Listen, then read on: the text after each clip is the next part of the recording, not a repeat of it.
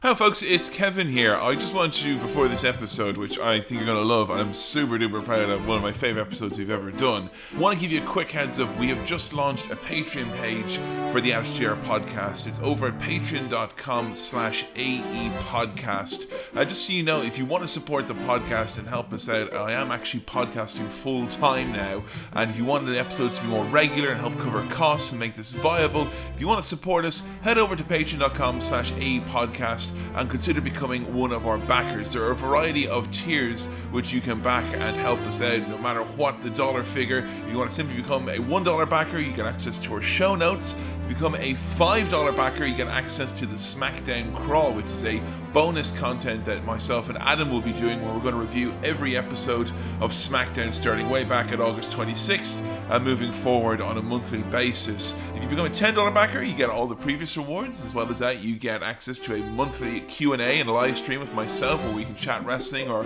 thoughts on episodes or upcoming releases. And also, if you want to become a twenty dollar backer, you get access to all of our commentary tracks for free, as well as all the previous reward tiers and exclusive discounts on all All upcoming merchandise, as well as some goodies along the way. So it's something new that we're trying, folks. We appreciate your support and us returning, and we hope you join us on this new exciting step of the Attitude Era podcast. If you just want to back for one month and see what it's like, feel free to do so. You can back out at any time, but thank you everyone for your continued support. We're coming up on four years now of the Attitude Era podcast, and I want to thank each and every one of you who've ever listened, ever spread the word, or ever checked us out, and enjoy Survivor Series two thousand eleven.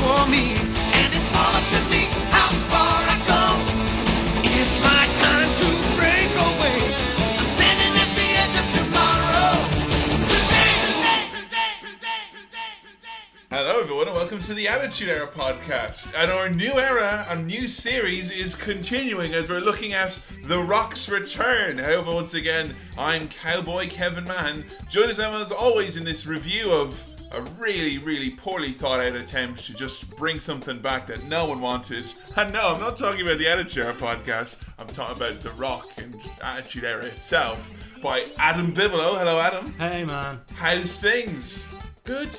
Good. I, two episodes into this new arc, and it is kind of sinking in now that, oh, you're going to have to watch a lot of twenty eleven pay-per-views, and that's not fun. No, because I think we did the bonus episode uh, looking at Money in the Bank two thousand eleven. Which, which was better, but... Well, many people claim it was the greatest pay-per-view of the year by far, and yeah. also one of the best pay-per-views of all time. Wow. And you didn't enjoy it that much. Not that much. Survivor Series two thousand eleven, uh, it's, it's not got the same... Uh... Spoiler alert, it's very bad. Oh, bless. And to my left, unquestionably, the baddest man on the planet and the co-host of uh, the Squirmcast, his new horror movie podcast. Ooh, do check that out. Ooh. Billy Keeble. Hello. How are you? I'm okay. I'm a bit sick, so I'm sorry if my uh, my voice is a bit Mick Foley today. Bit Mick Foley E C W yeah. documentary. Which seems to be like the only reference we make when any of us are sick. The only thing we have like, to go on. Yesterday I sounded like Susan Sarandon, and today... And, and and you could have masturbated to my voice yesterday, and and today I sound a bit like I could go into any adult from a Peanuts show, so it could go any way this time. And what did you think of Survivor Series? I'm kind of annoyed that your voice has dipped down to that non-Susan Sarandon level. Yeah. Because honestly, one of the things I've always wanted with this podcast is to do it with Susan Sarandon. Yeah. Well, well to be honest, like. Ever since the divorce, she's kind of gone a bit weird and is doing stranger things. So I think if you if you sent her a message, she'd be up for it. I'm just saying, like, you know, if we could get Susan Sarandon on board, it would really give us a little bit of juice yeah, for absolutely. This new concept. You know, well, is it right to bring back the Attitude Era? You know, is it right to bring back The Rock? Is it right to bring Susan Sarandon in and then digitally alter Billy's voice in every episode to make him sound like Susan Sarandon. I think it would be worth it. Well, there's no point beating around the bush because we have got a hell of a task ahead of us here tonight because, oh no, we couldn't just have The Rock come back and challenge John Cena to a match a year later. Oh no, we had to get fucking itchy feet halfway through and decide to have The Rock's re-debut in the ring not happen against John Cena in a clash of ages and a clash of titans at the height of their prime. No, because fucking Miz and R-Truth are causing some... Miz and R-Truth somehow, yeah. some way, have run roughshod over the W W E. Now, there's ever been a damning indictment of a roster when the Miz and R-Truth can run roughshod over it. They've been doing all sorts of things, making Jim Ross upset at Hell in a Cell two thousand eleven, uh, beating up people, making Johnny Ace run the show, getting rid of everyone's favourite Triple H. Oh, guys, the fans are going to fucking freak. Can you imagine the heat when the Miz means I can't be here anymore? It's like David Brent, like, it's fine by me, but those people, you're going to have a riot on your hands. So, awesome truth in the neighbourhood. Who are you going to call? The Rock. Now, I, I want to say this off the bat because the entire idea of this, of John Cena bringing The Rock on board to be his mate and to help us out for Survivor Series two thousand eleven, fight off Austin Truth, it is important to point out that when he said he wanted The Rock as his partner, he did do a big spit golly guy. He went, The Rock! And then, like, I'm talking... Like he's biting into a peach. Like. I thought it was more like he was like having an oyster and it kind of slipped down the side of his chin. That was uh. more of the misconception. We're talking about the end of a match and a big gloop. We're talking about muffler fluid no, going out no. there. Uh. It's Survivor Series two thousand eleven. For twenty-five years, it's been the battlefield for survival. The home to controversy. What happened? Bret Hart is standing in disbelief. The event that has launched the careers of legends. How on earth are you going to stop this guy? Rocky Maivia. Now there's going to be the man right there. To an awestruck eight-year-old fan, center stage, the biggest night of John Cena's life. But tonight, at the world's most famous arena, it's going to be something... more. Never before have two of the most iconic superstars united as one. John Cena teaming with The Rock at Survivor Series. Never before have known WrestleMania opponents paired up. What The Rock does to The Miz and R-Truth is just going to be a taste of what The Rock is going to do to you at WrestleMania. The Rock's still in the spotlight. Before throwing down. Never before have we witnessed the most charismatic tag team of all time. This could be the biggest pairing in the history of the W W E. So Rock, so Cena, if you want some, come get some. The Rock. Peanuts, electrifying man, and all of entertainment. John Cena. The Rock is exploding. Never before. The Rock and Cena on the same team. Never again. And can they coexist? Welcome to the twenty-fifth annual Survivor Series. They really built up the history of Survivor Series in this video package. And my hot take for this video package is that Survivor Series has always been kind of shit. Of the big four, it is most definitely the weakest. Easily. They, they also very rarely actually mention Survivor Series matches. They didn't in this package. They didn't. In, they didn't here, and, and they and rarely they do talk, in any other Survivor Series. Because they talk so much about the history of Survivor Series, you'd be forgiven for thinking that Survivor Series is the one time a year when The Rock and John Cena take on The Miz and R-Truth every fucking year. Yeah. Because that's all they talk about in this package. But I mean, like, what is like? What is Survivor Series if they're trying to build this as like being like a big brand? Because like every year it seems like they kind of change their mind whether or not they like Survivor Series. Because it was around two thousand nine, two thousand ten, Vince in a conference call literally said, yeah, we're going to get rid of Survivor Series. I think it's a bit shit. Yeah. I'm wondering, like, what is it? Like, why do people still cling on to Survivor Series? What What is the whole point of it? They, here, they're making out like it's debuts happen at Survivor Series. Yeah. Do they? Not really. Two two big guys debuted at Survivor Series and that's it. For yeah. Like twenty-five years it's been going. And like, I guess back in the day in the eighties, it would have been like a spectacle. Like, I'm going to see five of the best good guys take on five of the worst villains. Like, but because in this day and age, you have so much wrestling on every single week, it's not exciting enough anymore no. just to have five guys take on. When we're five having guys. six-man tags on Raw and every SmackDown week, and, then, like, and like, it was like, was it last year, the year before, when they had like eight Survivor Series matches like on Raw? Oh, to, a, yeah, to the challenges the to yeah. get into the Survivor yeah. Series. By the time we got to yeah. Survivor Series, it's like, well, I don't give a fuck anymore. Nah, they've ruined it. I mean, the whole point of Survivor Series back in the eighties and why it was such a big deal was that on the week-to-week show, you would see the big stars come in and beat up jobbers. Yeah. And then at the pay-per-views or the big events, the house shows, you would see the big star take on another relatively big star. And that would be the big, oh my god. Survivor Series was unique because you didn't have five on five. You wouldn't see yeah. all the guys, like a load of goodies and a load of baddies taking each other on. That was like a big fucking deal. Whereas now it feels like this is two men away from filling time on Raw. Yeah, yeah, it literally is that. It's got some things going for this show tonight, though. They are in Madison Square Garden. Yeah. I mean, that is the, the mecca that usually yeah. has a hot crowd. Yeah. At the time, I mean, this is post-WrestleMania twenty-seven. Were you watching regularly at this point? Yes, because this is post Money in the Bank. I was back yeah. in the swing of watching every pay-per-view. Like, I wasn't, you know, watching the week-to-week product, but I was still, you know, following it avidly at this point again. Were you excited to see The Rock coming no, back? No, no. Why? No. Because I just, like, I mean, I guess I was more curious than anything else. Like, oh, can The Rock still go? Is The Rock still going to be as good as ever? But I didn't give it, like, who The Miz? Who, who's R-Truth? Like, why should I care about these two clowns? Well, someone didn't watch Hell in a Cell two thousand eleven. Clearly not, not with a close enough eye for detail. Like, because I, I didn't know who these two chumps were, and that wasn't enough of a reason for me to be like, yeah, I want to see The Rock kill these guys. Like, it was just, oh, great, The Rock's back. There was very little heat, I think, for this entire yeah, pay-per-view. And they're trying really hard in this promo package to give you reasons to be excited. And yes, yeah. not too many of them there. We also start our sort of motif, which carries on to WrestleMania, of the song by Flo Rida. What? Oh, sometimes, sometimes I get a feeling. Dipper dip, yeah. dipper dip, dip, dip, dip, dip, before. Well, that's what I wrote down was like, like I think The Rock chose this song based on his promo at the start of WrestleMania, because it's oh, sometimes I get a feeling, yeah. I get a feeling that I yabba dabba yabba dabba had before.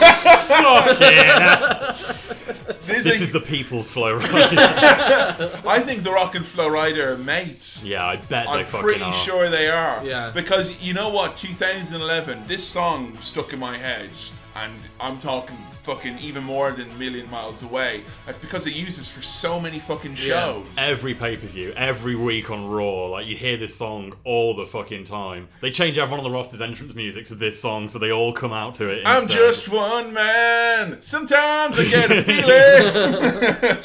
Never before, never again. Because the main event is so fucking stupid. Yeah, no one wants to see this again. Like, right? If your main selling point is a technicality, like, there was a point that went never before, never again. That's right. Never before have known WrestleMania opponents teamed up in the main event of Survivor Series. I'm pretty sure in two thousand seven they did do that. Yeah, they did that where they had uh, John Cena and Shawn Michaels taking on The Undertaker and Batista. Those were known WrestleMania they opponents. They were known WrestleMania yeah. opponents. So they could say here, never before have known WrestleMania opponents teamed up against people who were not known WrestleMania opponents.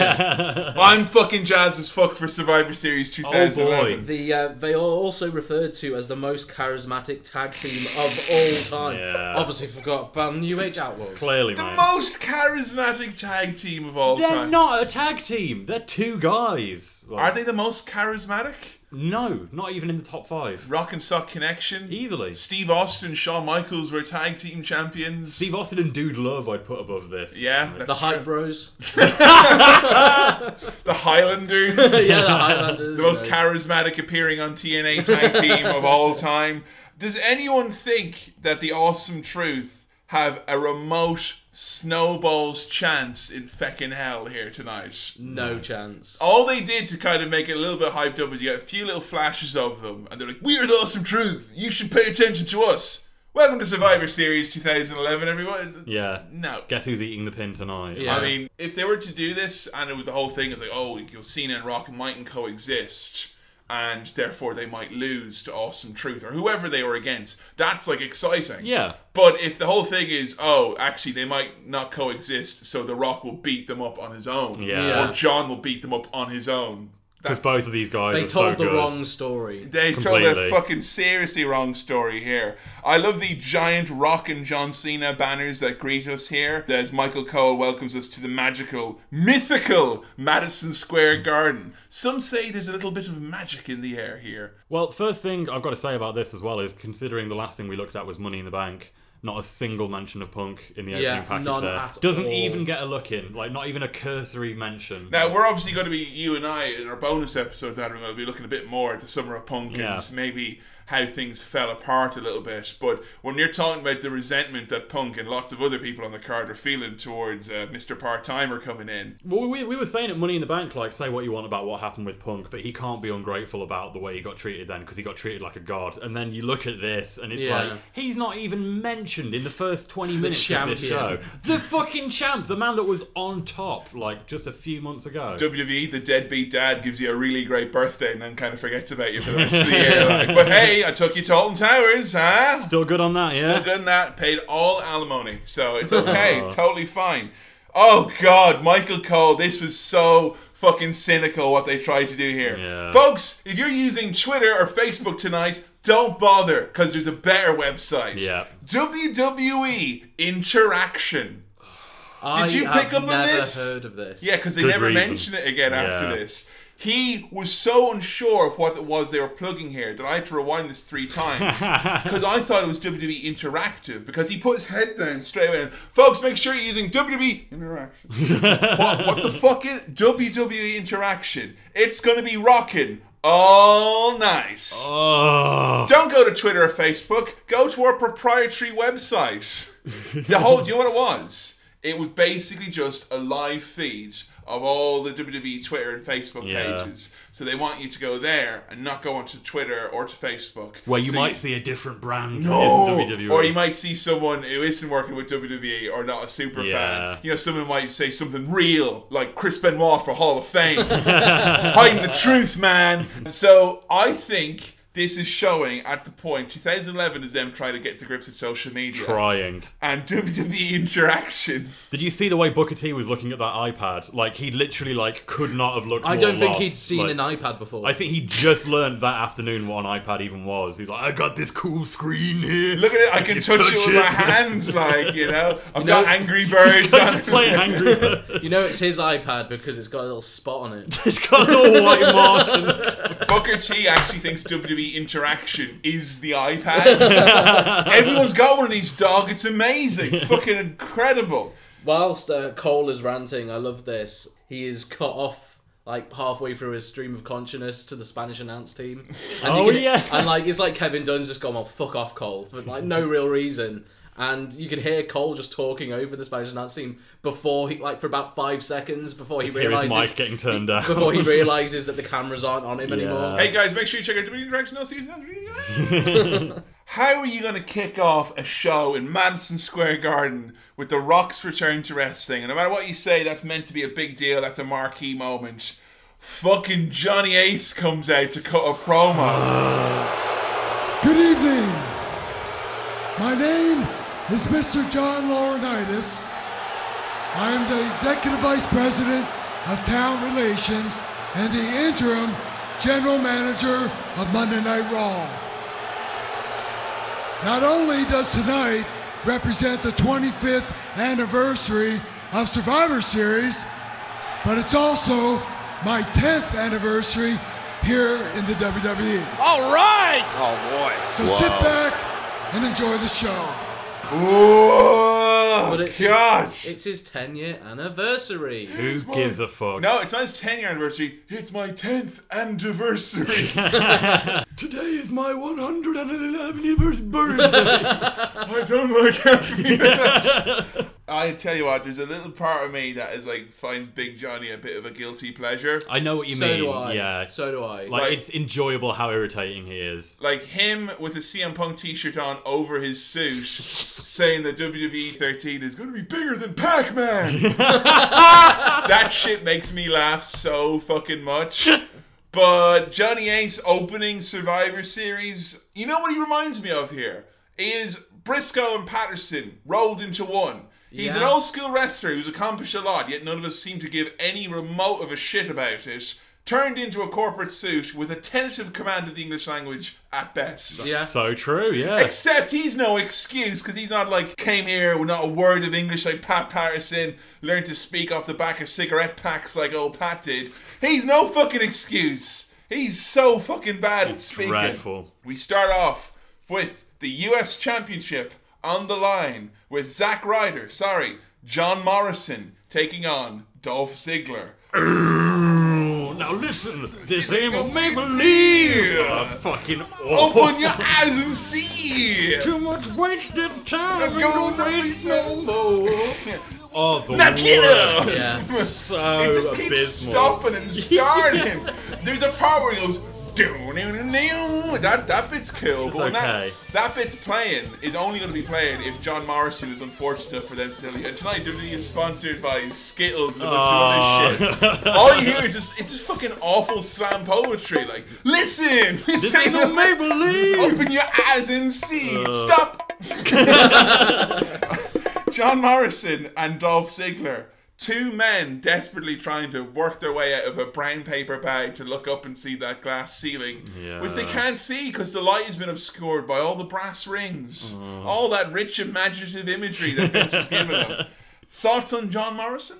I don't really know him a lot. I, again, he was one of the guys that was around and sort of like on his way out when I finally got back into it. But what I've seen of him, he's very impressive. Very athletic gentleman indeed. Extremely so, yeah. Bill? Never really got his um, dues, did he? Never. He nev- never really achieved what he could have done. Not in W W E. That's not no. because of him, I don't think. Well, he, he he definitely had some issues backstage with various people. Vince and whoever was in management had some sort of bee in their bonnet about his relationship with his girlfriend, Melina, yeah. and there was obviously incidents, because Vince apparently never thought John Morrison was a tough guy, like, and he thought that he was like a, a wuss or something, and that's why he never pushed him, because he couldn't talk. And he looked. He thought he was, you know, pretty guy. Say what you want about him not getting opportunities or whatever, but I mean, he did go on to star in Russell Madness, where he, he wrestled a dog that was trained by a monkey, yeah, like a in, talking li- monkey. in live action form. So I, mean, I think he did all right. Ziggler is way more evolved than that monkey or that dog, so yeah. this should be a great match. Yeah.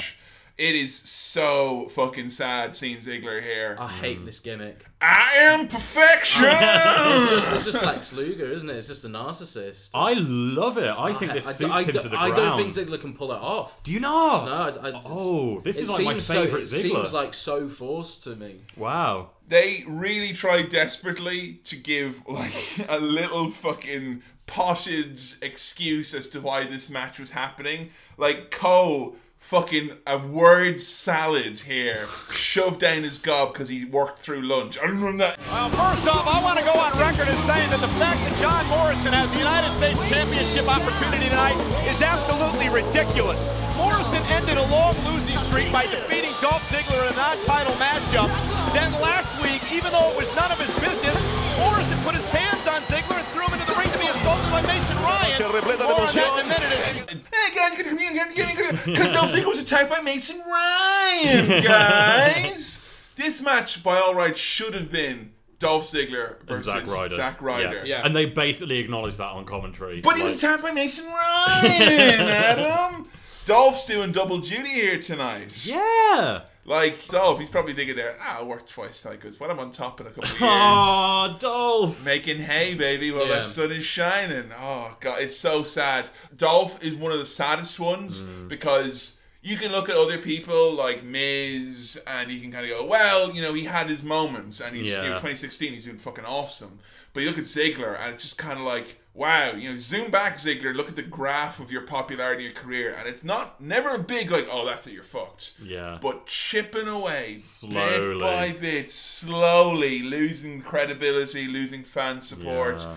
Talk about people getting sick of a guy. It's so fucking sad. What do you think to this Ziggler here? Like this version of Dolph? I think it was good because it gave him a chance to talk finally. Mm. You know, I thought though they were trying a little too hard with Ziggler because he has. He's the show-off. He's also perfection. Hashtag also, heel. Hashtag heel. Yeah. Also, he does all his cocky stuff and he does his big long promos. Also, Vicky Guerrero. It's, it's a bit just, Ryback, isn't it? There's a bit... There, there's too many things been thrown at the wall there. I think have him and Vicky and that's the gimmick. Mm. Or have him be the show-off and that's the gimmick. Or have him with his fucking hashtag heel bullshit and that be the gimmick. But I thought he had two and a half gimmicks mm. right here. Because I have to make a Charlie Sheen reference because everyone in W W E in twenty eleven was making. Uh, I believe there is a Charlie Sheen reference. There's on like ten. It's so fucking, fucking boy, many. Oh boy. Booker T calls Dolph Ziggler Zigzag Man.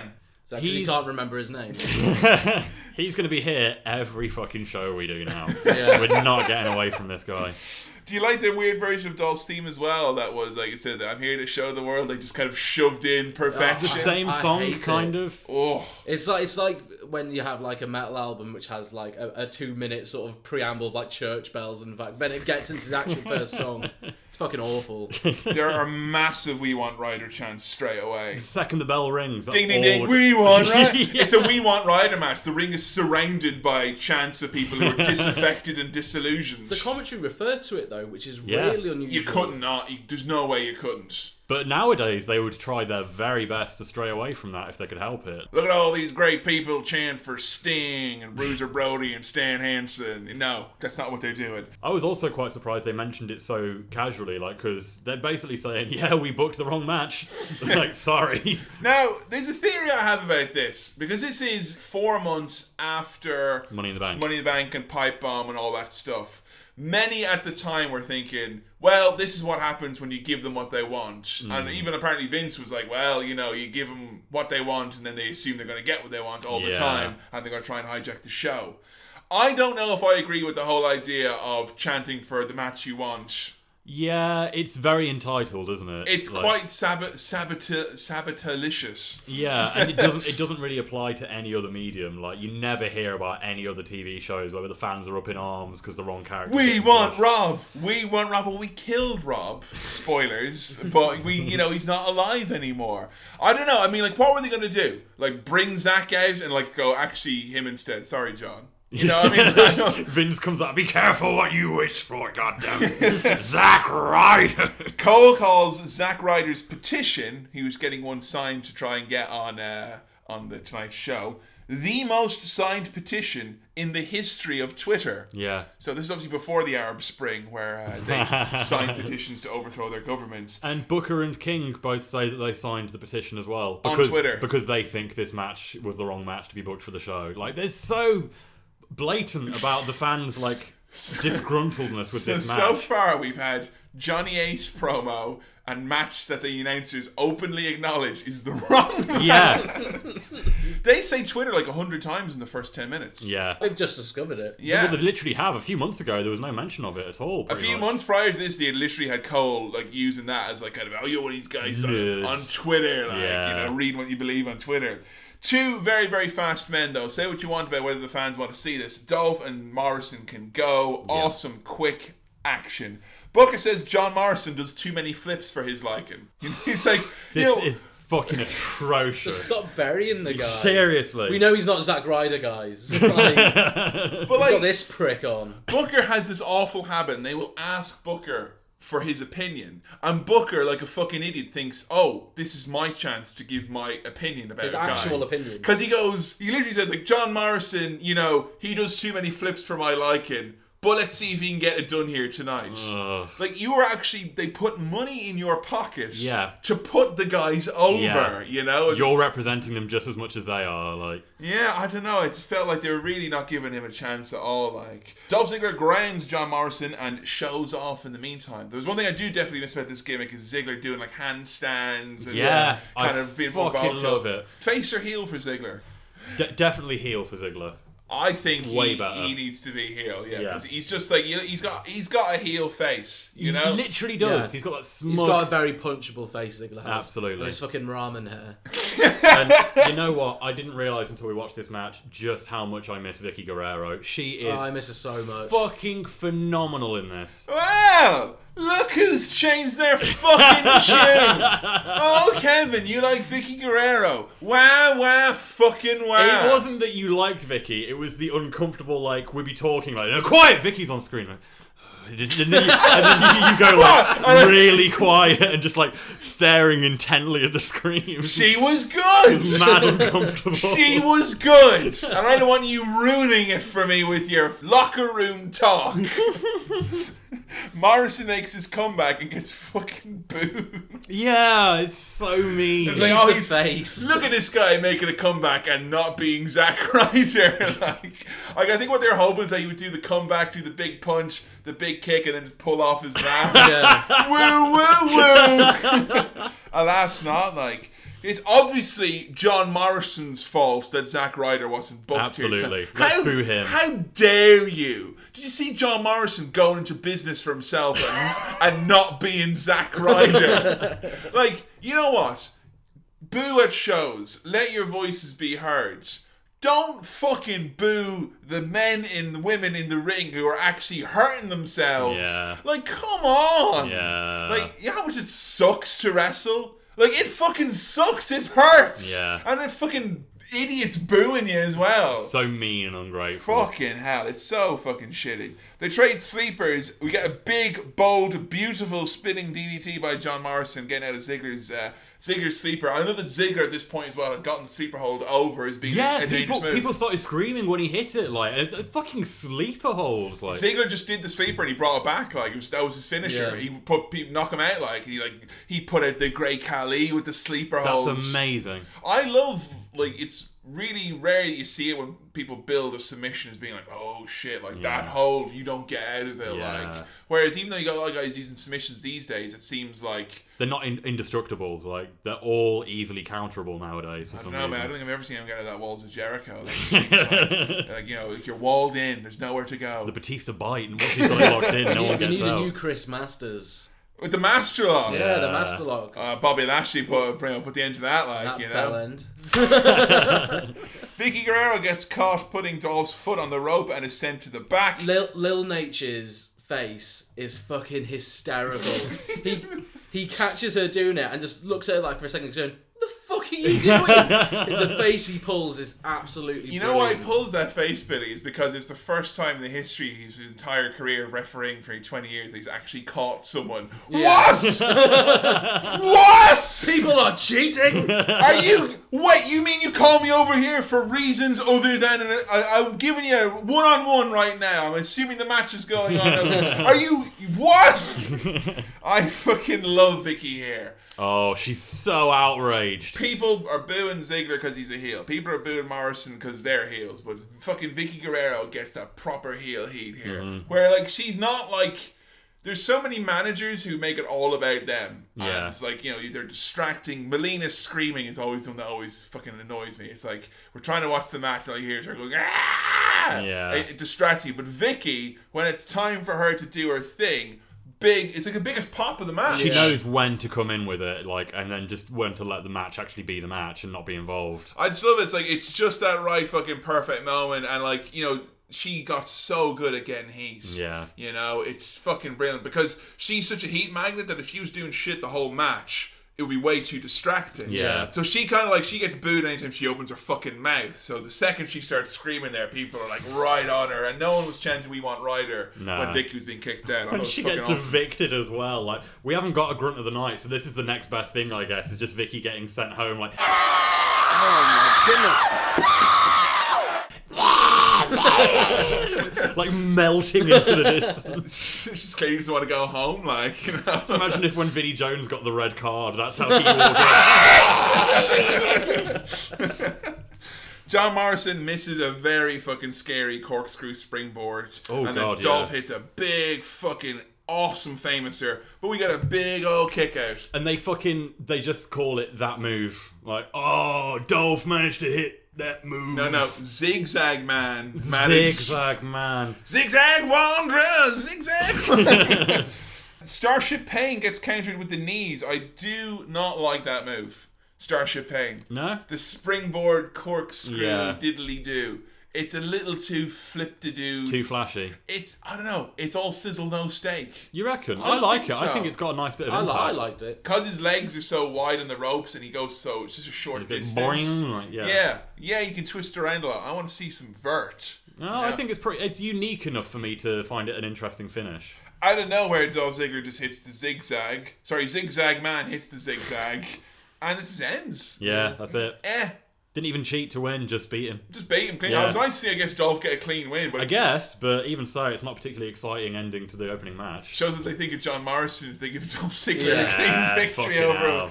And Dolph cuts a pretty decent promo yeah. afterwards. And Ryder just gets sent out. I guess it was just kind of a look, we don't want this the whole night long. Yeah. So out you fucking so they, go. So they send Ryder out, who immediately gets fucking decked. Yeah, he gets like, yeah. So, all right, send people, give pe- the people what they want. Ryder, send Ryder out. Right, but Ryder's gonna get beaten up, right? Yeah, of course. Yeah, we're not gonna give that guy anything.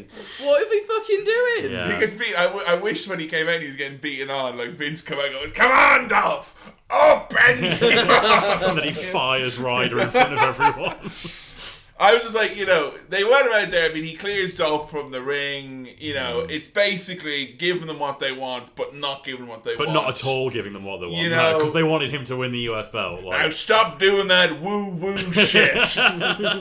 I just thought, I mean, it did work. There were no We Want Ryder yeah. chants. I mean, there were some later. There's a couple. But, like, it, it was looking like that was all they were going to chant yeah. all night fucking long. So, you know. They did well to calm him down, but, like, you're still just kind of acknowledging that we gave you the wrong match, really. But if you were someone who had watched twenty-seven and thought, mm, I don't know about that, but were lured back in with, you know, Money in the Bank, and you're kind of thinking, whoa, W W E's making some changes, like C M Punk said, you know, yeah. voice of the voiceless man, you know, we're gonna, you know, occupy Raw and let our voices be heard.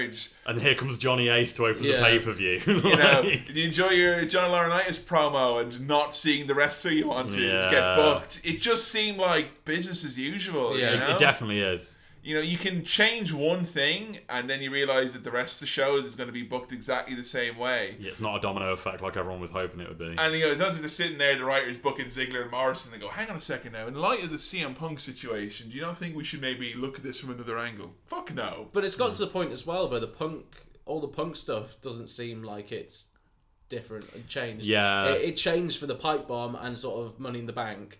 And then once Money in the Bank was done, it was just like, well, we'll just have it back to normal. Well, I Punk think is the Punk is the champion now. Mm, it's because you had a solid four months of like throwing a cold shower over all the Punk I can't wait to... Like it's it like it was explosive, and if they'd have really followed through on that, then it would still be that explosive. Yeah. Okay, now, between but... that, between then and now, Kevin Nash has been involved, and Triple H has beaten C M Punk clean. Yeah. So you can kind of see how this we've arrived at this destination. Yeah, they from the summer cooled you know? him off considerably. Absolutely, and I'll tell you what as well. Talking about cooling people off. I was the biggest Zack Ryder fan in the world at that time, and this was like a precious fucking droplet, like all of her hands coming out of the grate, like, oh, please, a little, yeah. a little drop. And you know what? Poor fucking Zack Ryder. I think as a bonus episode, we're going to do the True Long Island Story. That'll be fun. Because this was just one of many, many, many, many, many instances where it was like, oh, and no. Yeah. You know, they did Raw around this time in Zack Ryder's hometown, Long Island, New York.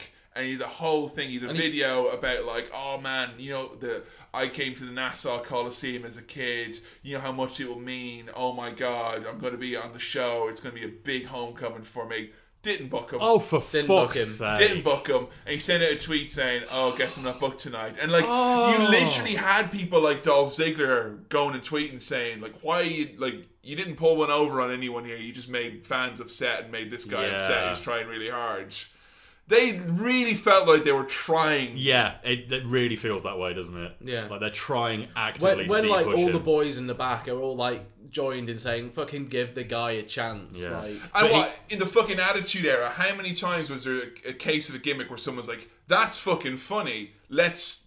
You guys should do that. That's yeah. amazing, that thing you're doing. Or like, this is getting more over than we expected, so let's give you guys a bit more T V time. Yeah, that's how we got capitalize. things like, you know, the A P A, and we got yeah. loads of fucking yeah. Mean Street stories. Posse, yeah, yeah, like things it's, like it's that. That's why having someone like Russo or like all the other guys who wrote during the Attitude Era worked. Well, yeah. Because they were willing now. to sort of take chances and, and go elsewhere for ideas. Actually have their ears to the ground yeah. a little yeah. bit. Yeah, fucking hell.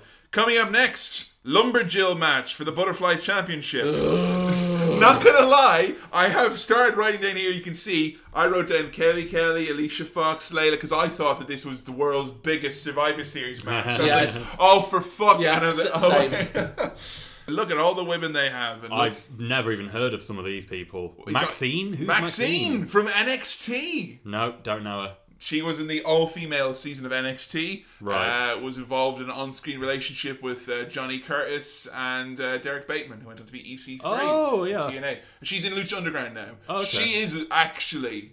Re- out of all the people who came out there, she's probably one of the better ones. Never heard of her. Well, she literally left because she's like, I'm a big star. And they're like, mm. And she's like, I'll show you, you'll see. And off she went, you know? And she was oh, doing good things at Lucha Underground. God almighty, fucking Eve Torres' music is so rubbish. Time you walk behind it, it will make a man stay. My eyes look hard to find it, they just can't look away. All the stars and oh, oh. It's like someone got the annoying bit at the start of, of Brie Bella's music and made that the whole part of the song. They were the they got that, and it's like, she looks good to me, she looks good. I was gonna say, I was gonna say, it sounded like someone's done a really shit MIDI version of A J Styles' theme.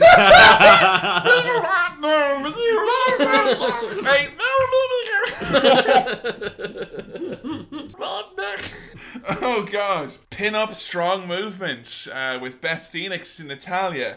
Back in the good old days when not wanting to be a model automatically made you a heel. Fuck this. Fuck the way they talk about, like, it's no wonder that not a single woman is over, because all they do is talk about them in this way. Like, all three of the commentators for this whole match. Like a collective... Yeah, just like, the divas. The divas. And let's talk about the divas. Isn't As it in, great how the divas look so good tonight? Like, I love My Little Pony, the divas, yeah. Polly Pocket. It's just like a collective, yeah. like, brand. So irritating. Like, and not even from a gender point of view, just from the fact that, like, you're the fucking commentators. Yeah. You're meant to be at least trying to get this over right now. And they're just not even... They're burying a whole division in one fell swoop. I mean... I am just flabbergasted at, like, it's so cynical when you see so many women that they've got there. And you know what? There are a lot of women from who were on that roster at the time who are, like, people. Like, I always think Kelly Kelly is the perfect example. It's, like, someone who didn't grow up wanting to be a wrestler, didn't work in the fucking indies. She literally was like, hey, you're hot, you're a model, come here, we'll teach you how to wrestle, and here yeah. she is. But they had women there who either A, really wanted to learn, mm-hmm. or B, like, were athletic and, like, had, like, yeah. really athletic backgrounds. And fuck me sideways if they didn't give any of them a lick of character. Like, Eve Torres here. Like, you wouldn't know that she trained with the Gracies and did fucking jiu-jitsu and Jesus. all this shit. And she's, like, a self-defense coach and this fucking total badass. What's she do here? She twerks. Yeah. You know, no reaction. Literally, For no yeah. reaction. She what gets no that? reaction at all. Yeah. The only people who get to have a character is like whoever's the champion or whoever's the top heel. And the top heel invariably has a, I hate women. Yeah. you yeah. Skank. You know, and all women hate each other, dog. That's the other. Natalya on the outside of the ring. Like, someone as talented as her just being fucking demoted to a lumberjill. And I'll say it's fairly damning as well that there's no noise in this whole match. And the entire division is there. Yeah. yeah. If you imagine doing a lumberjill match now, you'd have Bailey chants, Sasha chants. You had every fucking chant under the sun of people outside the ring there. And no one could care less about these poor women. And it's not surprising at all. The way they're presented and the way that they're displayed and sort of just... the Not, not even just the booking, but the presentation around Divas matches. It's no wonder that no one gives a shit, because they don't even try to make you give a shit. It's fairly hard to maximise your minutes when you've only got three of them. Yeah, for the entire yeah. women's division. Like. You know? Absolute silence as Beth slowly works over Eve. Buck and Jerry decide that Beth is jealous of all the other divas. That's the only reason why she obviously doesn't like them. Because she's not in magazines. The most female of all emotions. How dare she? Yeah.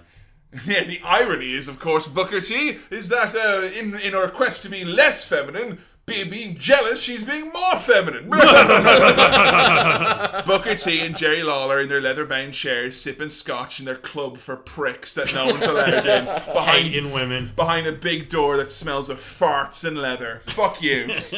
Eve makes her comeback. She goes for a bit of a moonsault attempt. And in a move that was, you know what? This crowd and th- this fucking company didn't deserve yeah. to see... You know what, Eve Torres as protests and Beth Phoenix as protests, you don't deserve to give these people a fucking glam slam off the top rope.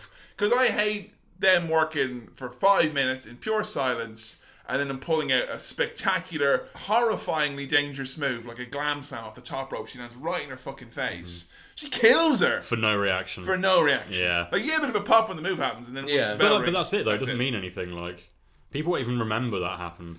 Beth wins, Eve is dead, this division is dead.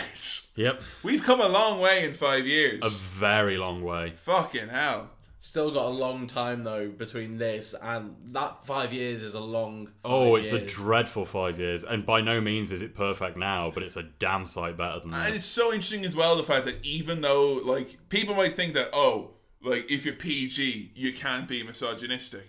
Like, if you're P G, because uh, well. these women aren't ripping each other's clothes off, and they're calling each other sluts, and they're not, you know, you know, throwing makeup at each other and having food fights and wrestling in gravy. But their presentation of them is still lackluster. Their present, their opinions of them, you know, they're it's incredibly misogynistic. Yeah. Like just, just as much as before, it's, except it's not so overt and physical about it now. Yeah, it's just like way less in your face, but it's still there. You yeah, know, and it's still a huge fucking problem. It was so weird as well seeing A J Lee just outside on the uh, being a lumberjill. Just another wrestler. Just, just like, another wrestler. Knowing yeah. that in a few years she's gonna she's gonna help start the change. Yeah. Fucking hell! If you look at all the women out there, and she she's the one who fucking pulled that whole division up by her yeah. goddamn bootstraps. She really was the only one who got herself over properly. Like. Yeah. And they won't even talk about her now. Yeah. Like, they won't, I, I think that like so much of the current crop of women's wrestling is attributed to A J, and they won't even fucking mention her name when they talk about it on documentaries. Well, the same goes for or, Paige as well. Yeah. yeah. Like.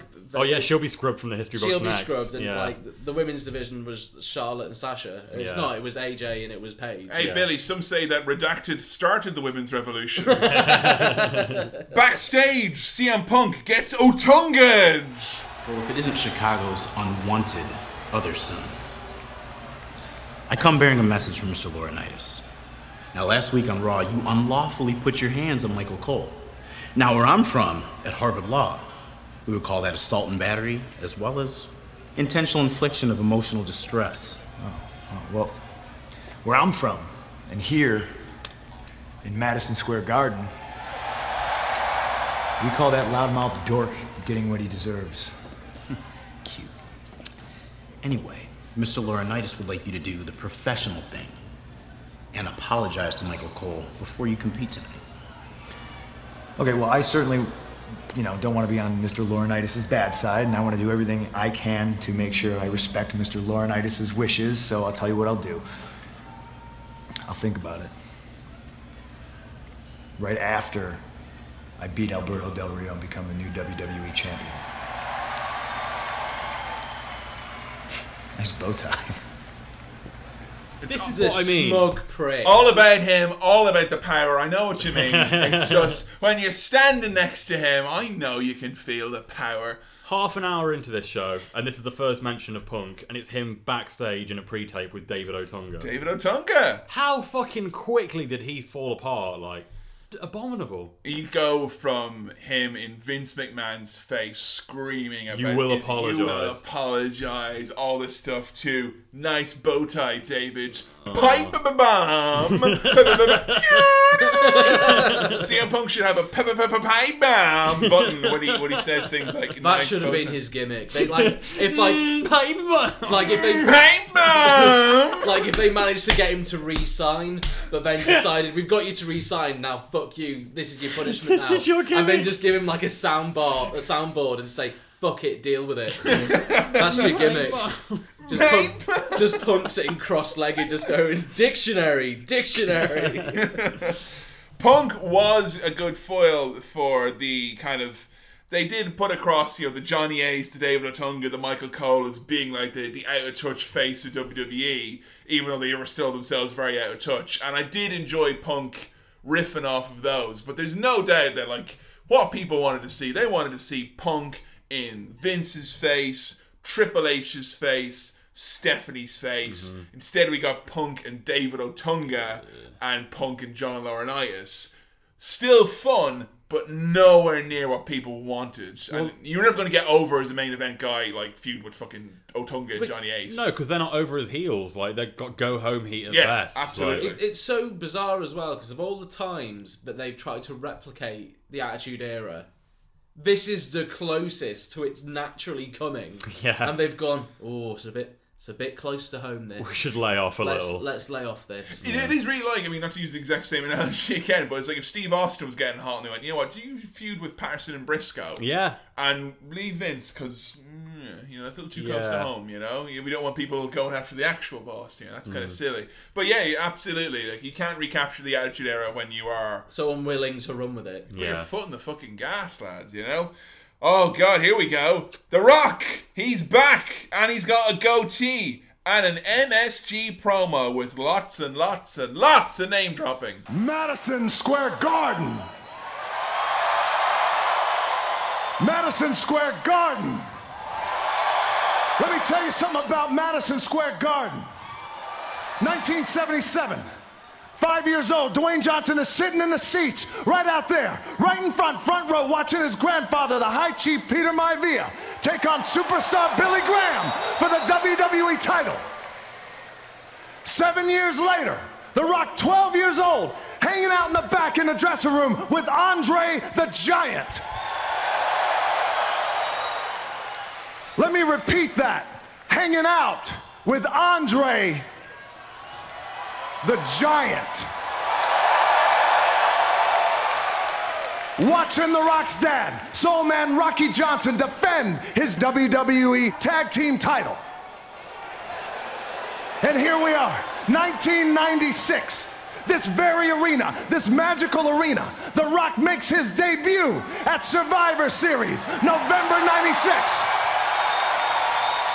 The Rock makes his debut at Survivor Series, and despite having a hideous outfit and the worst haircut known to man, this was the place. This was the place where the people, for the very first time in The Rock's life, chanted The Rock's name. Rocky, Rocky, Rocky, Rocky, Rocky, Rocky, Rocky, Rocky, Rocky, Rocky, Rocky, Rocky, Rocky.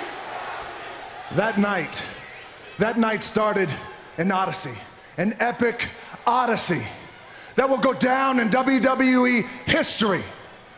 That will go down in W W E history from Know Your Role to Shut Your Mouth, all the way to Lay It the Smack It Down, from one on one with the Great One, all the way back to Do You Like Pie? To It Doesn't Matter What You Think. All the way back, all the way back. Then The Rock becomes the Intercontinental Champion. Then The Rock becomes Tag Team Champion. Then The Rock becomes seven-time W W E Champion. But above all that, more importantly than that, The Rock on that night became the People's Champion.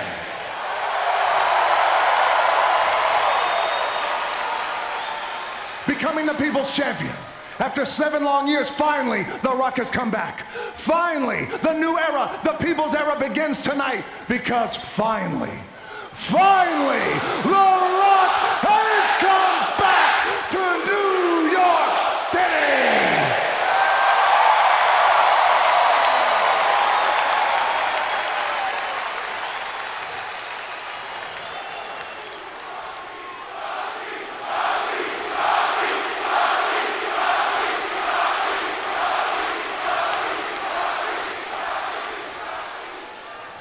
Miz and R-Truth, Miz and R-Truth. It's as simple as this. It's as simple as this. Boots to asses. Miz and R-Truth, boots to asses. Now on, now on to The Rock's tag team partner, John Cena.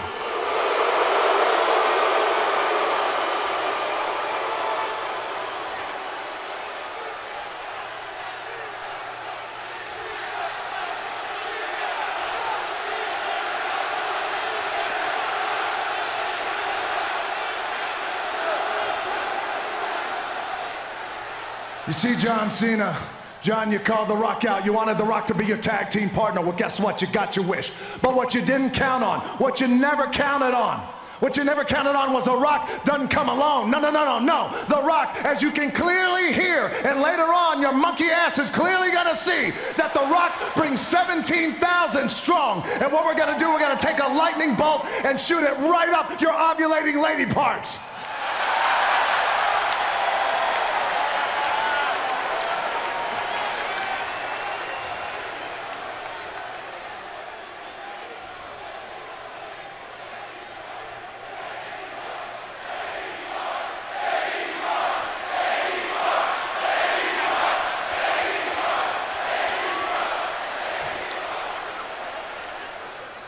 New York City, you and The Rock know just how special and magical Madison Square Garden is. You know it. The Rock knows it. You know how special and historic this night is. Frank Sinatra performed out there in Madison Square Garden, gave the performance of a lifetime. Not only Blue Eyes himself, but it was Ali Frazier delivered the fight of the century in this very arena.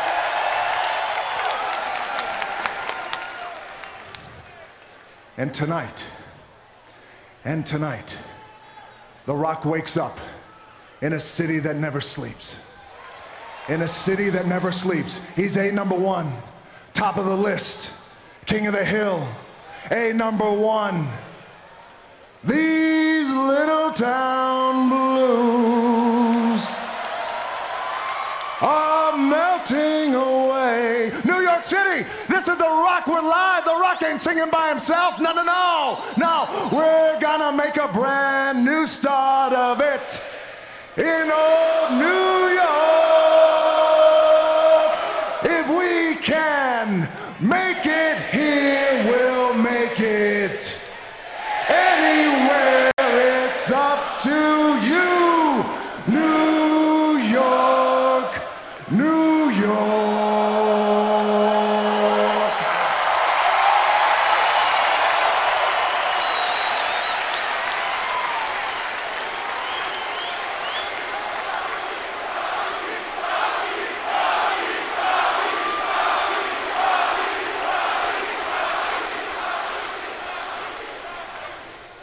Boots to asses, all night long, New York City, it's on. It's amazing what The Rock is cooking.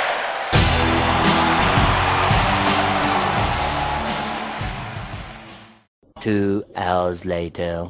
Fuck me, this goes on forever. Yeah. Andre the Giant. Andre the Giant. I, I met him once. I met him. Wow, whoopty frickin' do. Yeah. Yeah, His dad's a wrestler. He says he like played checkers with him. Was it dominoes? And uh, Andre looks at me and he says, "You know, one day you're going to be the most electrifying man in all of entertainment." No, you didn't. He didn't. He probably farted and drank a bottle of wine. Okay, yeah. That's probably what he did.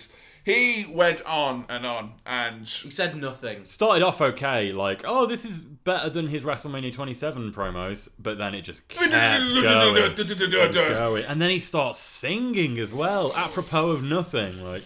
Just it's bursts like he's into lost song. His mind. It really is. It's like, this is generally like, he's rehearsing for his promo and he doesn't know the camera's being turned yeah. on. It's like, so I'm going to say this, and then I'm going to say this, maybe mention Andre, do this, do this, this. What? It's on.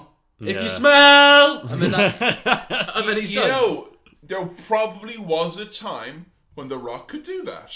Yeah. And that time has passed. Yeah. You watch Beyond the Mat, and he's there with Michael Hayes. He's like, literally like, you know, Know Your Old Boulevard, Jabroni Drive, yeah. Smackdown Hotel. Boom, boom, boom. Boom, boom, boom. And he goes, he goes, let me tell you, and he goes, that awesome promo on yeah. Mankind, yeah. just there. Here, it feels like no one is kind of has the balls to go, what are you going to say? Yeah. Don't worry about it. I had a nice dinner last night with fucking Michael Bay and I wrote some funny shit down a cocktail napkin. It's going to kill.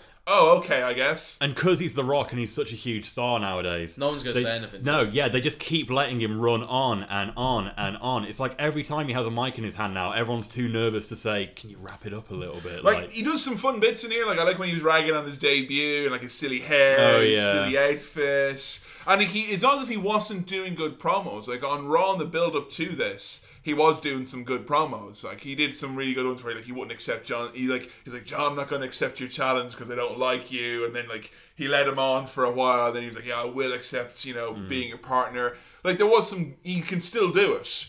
But here it just feels like, hey, Rock, he got ten minutes, go to town. And Jesus Christ, I don't know what town he's went to, but there's yeah. no, none of the shops here I like, you know? It's just, like you said at WrestleMania, it's just pandering. Like, there's yeah. literally one bit where he just runs through his cat. He's he like, lists them! From, uh, let's see, the People's Champ, to If You Smell the Rock's Cooking, to Laying the Smackdown. He just, just runs through them all. Poontang Pie. All the way to Do You Smell What the Rock Is Cooking? All the way to Know Your Role and Shut Your Mouth. All the way to sweet cream on an ice cream sandwich, all the way to what in the blue hell, all the way to, you know what, it's fucking, it's not good enough, is it? No, no. Shut up. And Rock, I'm not mean to say it every time you're going to bring it up, but I'm going to bring it up. You, in no way, shape, or form. Stop talking about eating pie. yeah. The Rock reckons you just don't know how to orgasm. That's just the way I'm looking. I was on a forum, a guy told me to do something, The Rock's done it. You wanna know why men, hmm, men don't eat your pie? Hmm? Huh? Do you know why men don't do oral sex? Because we're not gay. That's why. Fucking rubbish. I mean, you know what? This little finishy bit that he does here was so like wake up call. You're the, that's your wake up call. the, the part where he goes, it's as simple as this. It's as simple as this. Boots to asses, all night long, New York City. And he just walks away. Boots to asses. He starts running down John Cena as well, and his ovulating lady parts, which then um, gets a lady parts chant yeah. from the crowd. Mm-hmm. This was one of many, many, many times where he talked about John Cena having lady parts and John Cena's mangina, and then John Cena like, oh, I don't have a vagina. You know what? Like, fuck off. Yeah. You know what? I, I don't want to say it's okay for them to make those jokes back in the Attitude Era, but there's no doubt that we know a lot more about fucking, you know, trans issues in maybe twenty eleven yeah. than we did in nineteen ninety-eight. And that shit, Rock, is not good enough. It's so fucking juvenile. You're meant to be the most charismatic man in all of wrestling, and the best you can come up with is making fun of someone for having a mangina. Like, fucking grow up. But like the like, thing as well, because the story that they've kind of let the story be run by The Rock. Yeah, they, absolutely. They've, they've given Rock the kind of the reins, the license. So like, Rock says that stuff, and then like. We're in a situation where Cena is in the ring on a Raw saying, listen guys, I don't have a mangina. Yeah, he has to defend himself. C- like. C- Cena shouldn't have to defend himself. It's almost as like if uh, John Cena should rise above hate Billy and, yeah. be, and be a fucking star. Like. Seriously, John Cena, the one thing, one thing in this, because I think John is a fucking champ throughout this whole fucking mm. feud and putting up with The Rock shit, because The Rock's not got the handcuffs on him that John Cena does. John Cena no. has to fucking be within the company guidelines, yeah. and The Rock's yeah. allowed to colour outside the lines and say whatever the fuck he wants. I really wish Cena called him out into shit like that. Mm. Because John Cena is a very important person He's for a lot a of people. Yeah. And a lot of kids as well. And you know what? If there's a kid there and he sees John Cena saying it's not cool to make those jokes, it means a lot more than a kid looking at The Rock going, ha ha, he's funny. You know? He needed that Jesus Christ son get serious kind yeah, of moment. Yeah, absolutely. Because like, it was just too many jokes and too many childish jabs at each yeah. other. And you know what as well? I'm going to say this is possibly... You know, and I've been to fucking Lidl, right? And I've I've I've had the cheapest of the cheap, but this must be the cheapest pop I've ever fucking I've ever witnessed in my fucking life. Where he starts singing fucking New, New York, York, New York. Yeah. Now Mick Foley would come out and he would say the fucking name of the town. He wouldn't sing a song for about the minute. fucking town that yeah. he's in, like. You know he wouldn't do it though for any other like cities, because they aren't like. You only have songs written about the big cities. Like, if this was in Cleveland, yeah. like, he, what's he going to fucking sing? Oh, no, like... he did. He did Cleveland Rocks when he was in Cleveland. Oh, yeah, the oh, Rock concert. Sake. yeah, don't forget, yeah, when... Uh, when Fine, he... Omaha, Nebraska. Beat that, Rock. Balls in your court, Mister Johnson. Like. Finishes up, boots to asses, all night long, New York City. Whole house. It's just like songs off his album. Like, he's just listing the album tracks. What a Franken promo. yeah. It's yeah. just loads of bits. There was a couple of things he could have done there. And no more than WrestleMania twenty-seven. We thought, oh, nerves out in front of the crowd, mm-hmm. hadn't rehearsed. I think he would have learned his lesson. Mm. You think as well, he would have actually made some mention of The Miz and R-Truth. Yeah. Yeah. I think the only part when he brings them up is he literally says, Miz and R-Truth, you don't matter tonight. No. John Cena. And then he cut a promo on John Cena. Yeah. That's fucking sad. Couldn't be more transparent what's going on here. Yeah. Coming up next, five on five, traditional Survivor Series elimination match. The Brussels sprouts of W W E pay-per-views. I guess we have to have them because Nan'll complain if we don't. It's Team Barrett, or as I've called them, Barrett's All Sorts, taking on Team Randy Orton. We've got Wade Barrett, Jack Swagger, Dolph Ziggler, Hunico, who I did meet once and he was very nice, and Cody Rhodes taking on Randy Orton, Sheamus, Sin Cara, Kofi Kingston, and Mason Ryan. Uh. The Barrett Barrage. Whoa, what a fucking shit title that Just is. Just another Wade Barrett gimmick. Guys, are you ready for the Barrett Barrage? He's got a coat he hasn't worn in a year. He's wearing it again. That's the Barrett Barrage. It's like every time we watch one of these shows, He's Wade Barrett is now doing something new and they're trying to get it over and it just won't happen. Like, and it's so surreal as well that like the best gimmick he's had, the, which I still think is the bad news gimmick. Yeah, oh, not, co- not the Cosmic like, King. No. Oh my God. The huge hubris of the British. Fucking We've taken hell. over Ireland and the rest of the world. Now for the cosmic galaxy. King bad news. But like the bad news gimmick stemmed from him being unable to wrestle because of a green card issue. Yeah. yeah. So the one time he stops actually wrestling, he gets over. He gets over. Yeah. I mean, as soon as he does start wrestling again, people are like, ah, we're over this now. We're bored now. You're not on a podium saying bad news, mate. Am I the only one who negatively associates the phrase the Barrett Barrage with the Pokemon move Barrage that Execute used to do? Like, oh, here comes the Barrett Barrage. Only two times. Oh, great. Three. Oh, not fucking five. I'll be happy with four at this stage. Oh, great. Fucking five. Great. Oh. Possibly my favourite line of commentary ever, and one that sums up our poor boy Jack Swagger to a T. A refocused Jack Swagger after being embarrassed by the Muppets on Raw Monday night. Out comes Jack Swagger like, yeah, on your knees. A refocused Jack Swagger. Kermit the Frog made him look like a dick on Raw. He's got Fozzie Bear's number tonight. He looks so mad that the Muppets got one over on him. And uh, out comes Dolph Ziggler, to which Booker T says, Zag Man coming, dog. Zag Man. It's not even the Zigzag Man no. anymore. Out of Zig and Zag, which one do you think Dolph Ziggler? Because I think he'd be Zig. That's just me. Makes sense. I fucking love Hunico. Yeah, I love him. I mean, he's Sin Cara now. Yeah, that there is the real Sin Cara. Like, yeah. Good Sin Cara. I, I don't know why, and I know it's a fucking lazy stereotype gimmick, but I just have the idea of a guy being a dressed up luchador, and he's like, he lost the war of the Sin Caras, yeah. so he had to unmask. I just have the idea of him going from like, I'm a mystical luchador to fuck it, I'm coming out in my Dickies yeah. and my Converse. Fuck it. And he's like one of the only guys the commentators make concerted efforts to put over. Like yeah. they're constantly talking about. About, how about this new attitude of Hunico since he got unmasked? Like, they keep going on about it. Like, you know what? Did they have plans for him? Um, not really. No, I mean they hooked him up with a guy called Camacho, and they came out on a bike, and that pretty much, oh god, that pretty yeah. much killed that gimmick. But I mean, like, I just thought it was nice to see, you know, mm. even if it is a bit of a fucking stereotype, yeah, and a negative yeah, one at that. Non-masked Cody Rhodes comes out. Yeah. He's uh, just after losing the mask. He says that he's a new man. That's literally the only explanation. He's gone back to his uh, so good music again. So he's pretty again. No, he's not dashing Cody Rhodes. And no, it's not his old music. It's a uh, more, instead of a, whoa, it's, oh, so it's even higher pitched. Yeah, it, it's higher pitched. Now, they did this whole thing where like he was feuding with Randy with the mask, and Randy bet the shit out of him. And then he came back without the mask. He's like, you've changed me, Randy. I'm a whole new guy. And they were alluding to... Because when he comes out, he's like, oh, some psychological issues there with Cody Rhodes, maybe. Because he had this real mad, intense look in his face all the time. We'd do these crazy eyes. And literally nothing came of it. Oh. Nothing at all. It was like, you've had a gimmick. Now he's not got a gimmick. Yeah. That's it. That That's was his gimmick. gimmick. Yeah, he gimmick. doesn't have a gimmick anymore. Gimmickless Cody Rhodes.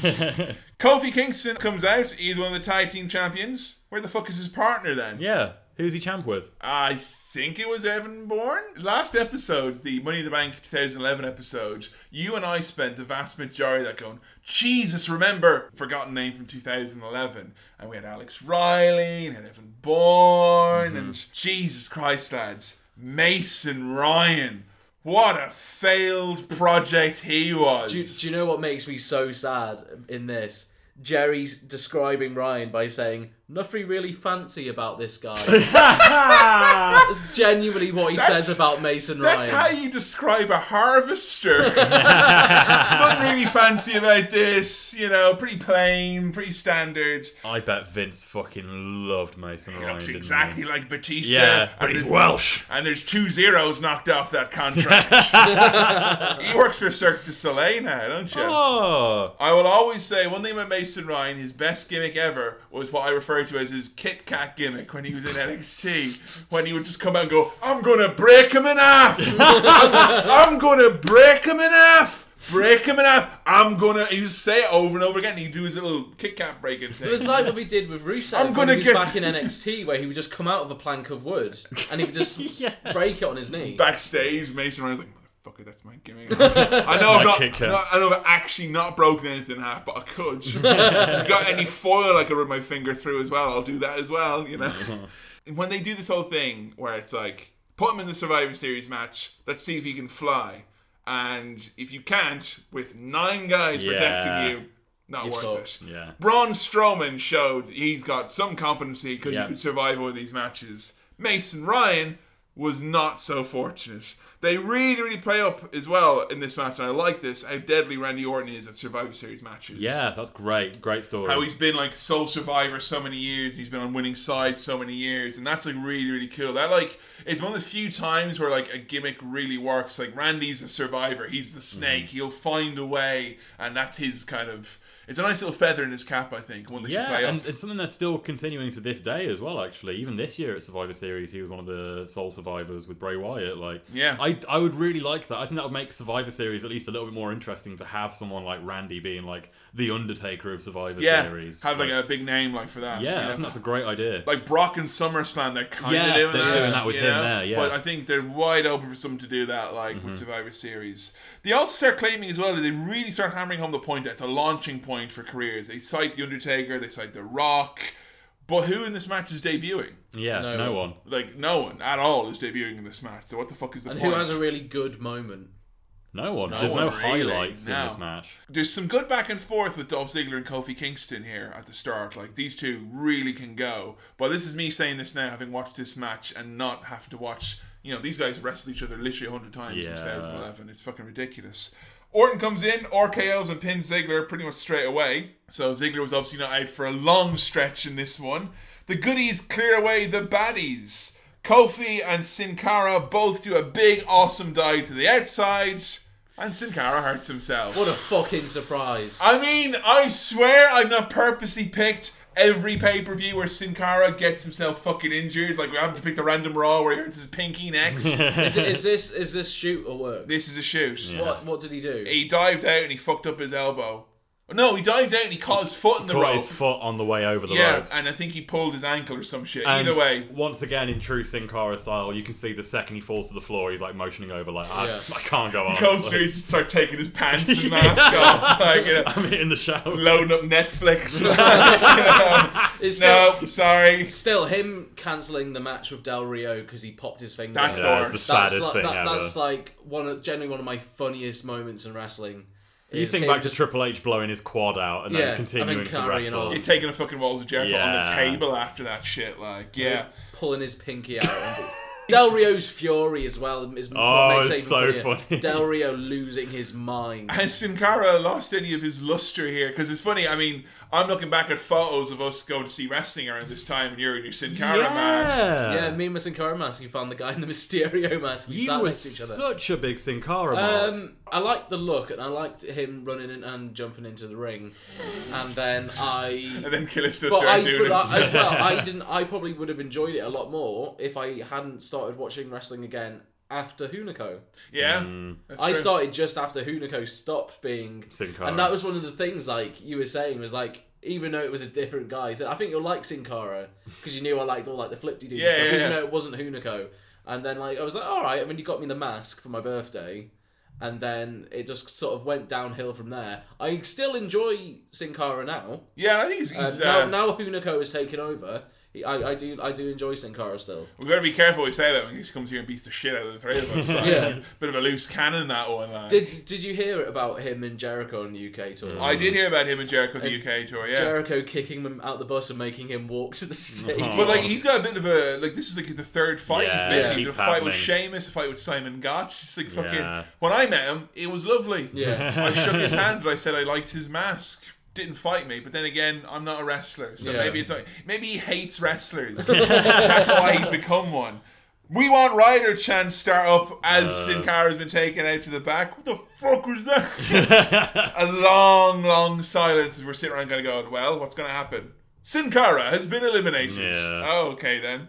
Notice uh, Barrett's got an anchor on the back of his trunks.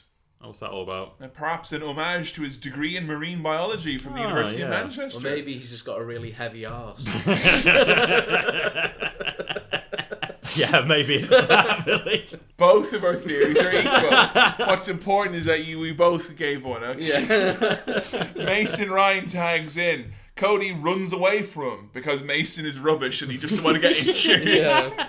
Well, that'd be great if they had like a big green wrestler. Like, oh shit, no man. If you lock up me, you're going to break my fucking ankle or some shit. Like, you know. Without the mask, the real Hunico has come out. Now, you can tell it's the real Hunico because he's got a white mark on the bottom of his boot. The crowd has gotten really quiet at this stage, yeah. though. I'm not sure. I don't think Sin Cara, like, literally just as the... momentum was building, and I was kind of like, oh, we're in a bit first gear. They hit the R K O and the dives, like, here we go. Everyone be quiet for four minutes. Yeah. Okay, let's try and start again. I feel like Sin Cara did sabotage this match. Yeah, a little it, bit. It was looking like it was going to be going somewhere here at this point. Mason starts chucking Hunico around, and obviously Hunico is put in this match because he's the lad who's skilled enough and unpopular enough that they don't mind if he gets fucking killed oh. by this giant Welshman. Cody Rhodes kicks and crossroads and eliminates Mason Ryan. See you later. Big old Cody chant. Yeah. yeah. The, the the crowd are very happy that Mason Ryan has gone. Cody Rhodes, like, you know what? If they fucking...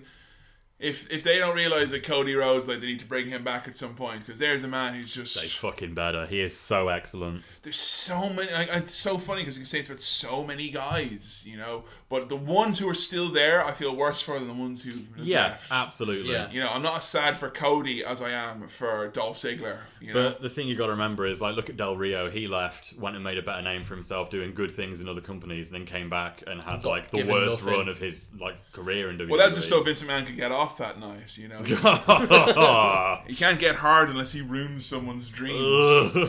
Sheamus beats up Cody Rhodes. Cole talks about how Sheamus was bullied as a child, and that made him tougher. Yeah, Sheamus has got that Irish temper, according to Booker T. So uh, just remember, when you're being bullied, it's going to make you a better person. Be a star, everyone. Aww. What the fuck kind of message is that? You wouldn't mind as well. Do you know who one of the main spokespeople for Be a Star is? It's fucking Sheamus! Oh, for fuck's because sake. He was bullied as a child, because he had a ginger haircut, and in Ireland that means that you're the devil. There's no English people in Ireland to hate on, so we hate on people who've got ginger hair when we're children, because we're, we're horrible! Most, who are the most Irish of the lot of you. It's so, it's so horrible, like, how can Cole say that? Like, you know, don't bring it up. Yeah. It doesn't make you tougher. Just leave it out. Here's something you could have said. Sheamus was bullied, and that was awful. Check out Be a Star so you yeah. can find out to stop bullying. Fucking Be a Star. Cole goes on about H B K when Kofi Kingston gets the half tag. He grew up and he idolised and watched Shawn Michaels. Looking to emulate Shawn Michaels here. Kofi Kingston, the Wildcat. Some say he's a young Shawn Michaels. He's not Shawn no, Michaels. His no, his style is nothing like Shawn Michaels. It's like when they kept going on about Jeff Hardy being yeah. fucking Shawn Michaels. That, don't call people that. Do you remember so, all the swantoms that Shawn Michaels would do off the top of ladders and stuff through tables? Like, they're such similar guys, those two. He's also not taking drugs and pretending to be a Christian. Barrett hits the wasteland, aka the shittest finishing maneuver oh, ever. Fucking dreadful. Awful. Like, the least impact I've ever seen on a finish. Have you ever seen uh, Kevin Nash making fun of uh, Wade Barrett? How much he hates him. Is it when he's really drunk on red wine. Yeah, him and X-Pac have hit the Merlot pretty fucking hard. Yeah. You know, a couple of Chiantis in there, and he's like, let's see this guy, Wade Barrett. He's like... Six, six, three, six, four. He basically hates the fact that Barrett was put over as being a big guy. Mm. And he gets The Undertaker up for this fucking wasteland move. He looks like he's got a fucking giraffe on his fucking back because he's like, he couldn't get Undertaker up properly. Oh. It's like, Rrr. The Wasteland, there's no way to make it look good. No, no, literally not. It's a shit move. Yeah. It's so bad. It's like, you know what it reminds me of? Creative finisher from yeah. SmackDown versus yeah. Raw. It's like, really? You gotta fucking... Gonna start off with the A A and then, fuck it, just dump him. You know what we should have done instead? You should have done like, well, the proper creative finisher was pick him up for the A A, put him down, up for suplex, down, up for a powerbomb, down. Eight taunts. Powerbomb. That just reminds me of our old, our, our, our old housemate Isaac, who uh, made his creative wrestler have literally filled out every single slot of the move set of the finishing move. So it was like, throw him against the ropes, pick him up, put him down, throw him against the other ropes, spin him round, put him down. And then the finale was he kicked you in the nuts nine times in a row, just over and over. It basically became a war of attrition, because if Isaac hit his finishing move, we would just turn off the console and, yeah. and leave the ring. Well, I'm not, I've got somewhere to be in the next eight minutes, so fuck you. Barrett eliminates Kofi Kingston with his terrible fucking move. Team Barrett works over Orton four to two, so there's an advantage here for the heels. Sheamus gets himself D Q'd for doing too many knees. Ugh, I hate when they do that. Yeah, rubbish. The only time you can tell that story is, I want to kill this person. I'm rabid and unhinged. Yeah, and like, yeah. I can't hear you counting to five right now because yeah. I'm so fucking... In- Just come on, Sheamus. So really? Stupid. It makes him look like a fucking idiot. Do you notice how much they protected Sheamus at this point in time? Yeah. yeah. He, like, only person who took less pinfalls than him was John Cena, I think. Mm. It's fucking crazy how much they protect It's something him. I've like I've never understood why, because like Sheamus is obviously a very competent wrestler. Mm. But I've never liked him, never liked his matches, never liked him on the mic, and I just I just don't see what they see in Sheamus. It makes me very cynical that it, I think that it's just because he's buddies with Triple H. Yeah, is it's not just. I mean that that's what got his foot in the door. Yeah, but the reality is he's fucking giant. He is like he's reliable. He's reliable, and he doesn't mind playing up the Irish gimmick, you mm. know, and like that's. Like, anyone who's not a wrestling fan could turn in and tune in and look at that and be like, whoa, look at the Celtic fucking Irish dude. And you know what? That fucking, that will guarantee him a spot on the roster yeah. forever in their mm. minds, you know? But that, I guess, justifies him being there. The reason why he's so protected, I think you're right. It's because of being yeah. buddy-buddies with, with the right people.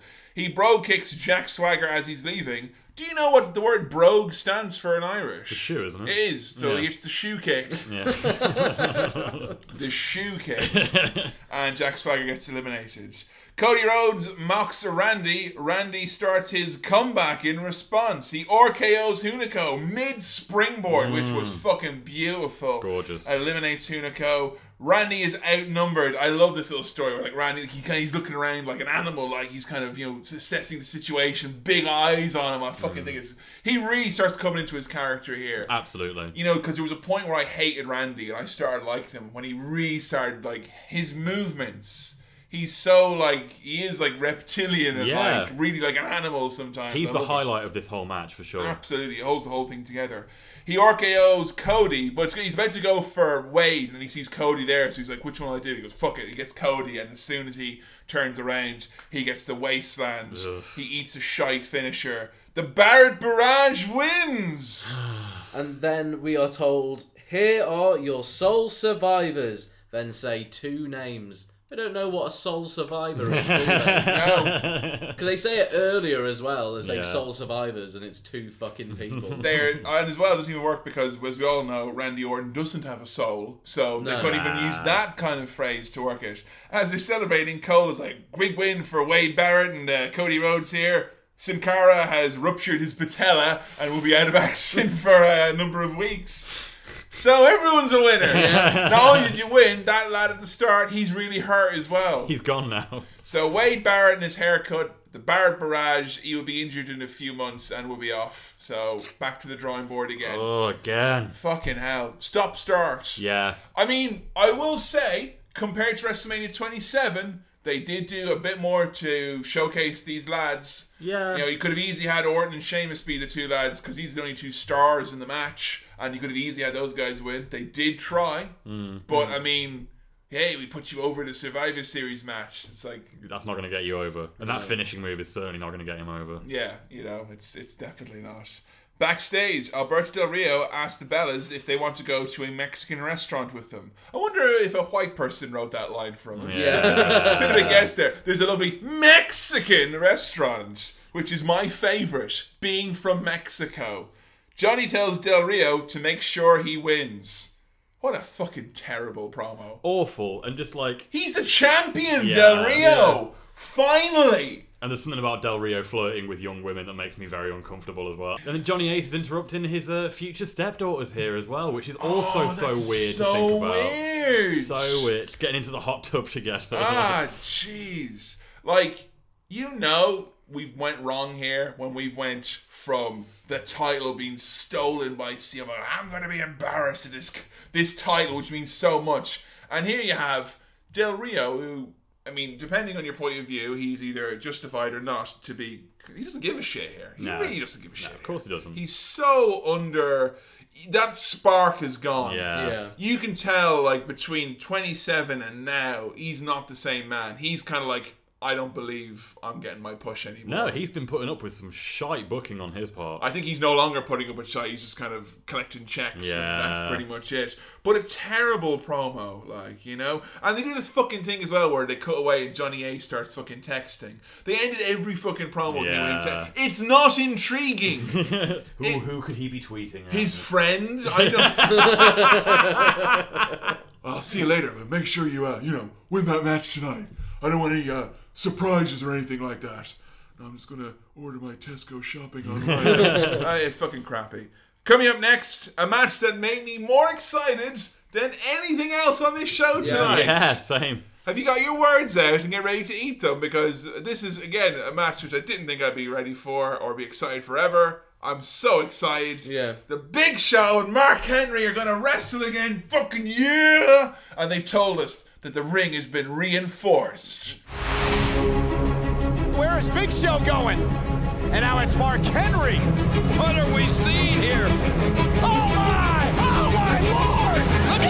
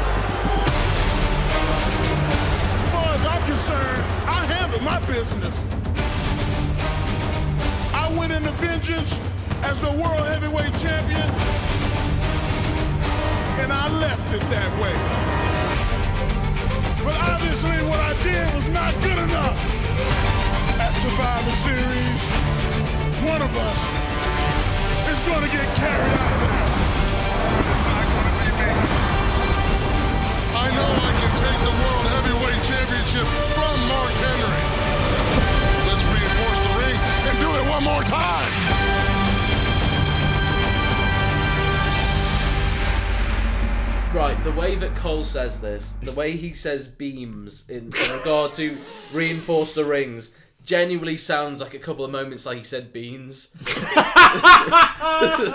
So it really kept making me laugh Just the idea of just like the, the ring just being full of beans. And as you know, today we've been sponsored by baked beans. But not like they're gonna wrestle in like a paddling pool, but like just literally under the ring. Like everything's hollow and it's full of beans. Oh my god, he went right through the ring, he's in the beans. The video package treats the ring collapsing at uh, Night of Champions like it was a nuclear bomb. Yeah, they talk about it like King of the Ring ninety-eight. Like, like, oh my god, the ring imploded. The ring imploded. It's black and white. Yeah. Buildings being knocked down. It's an epic video package, though. It is. It's mad. Mark Henry really gets you excited.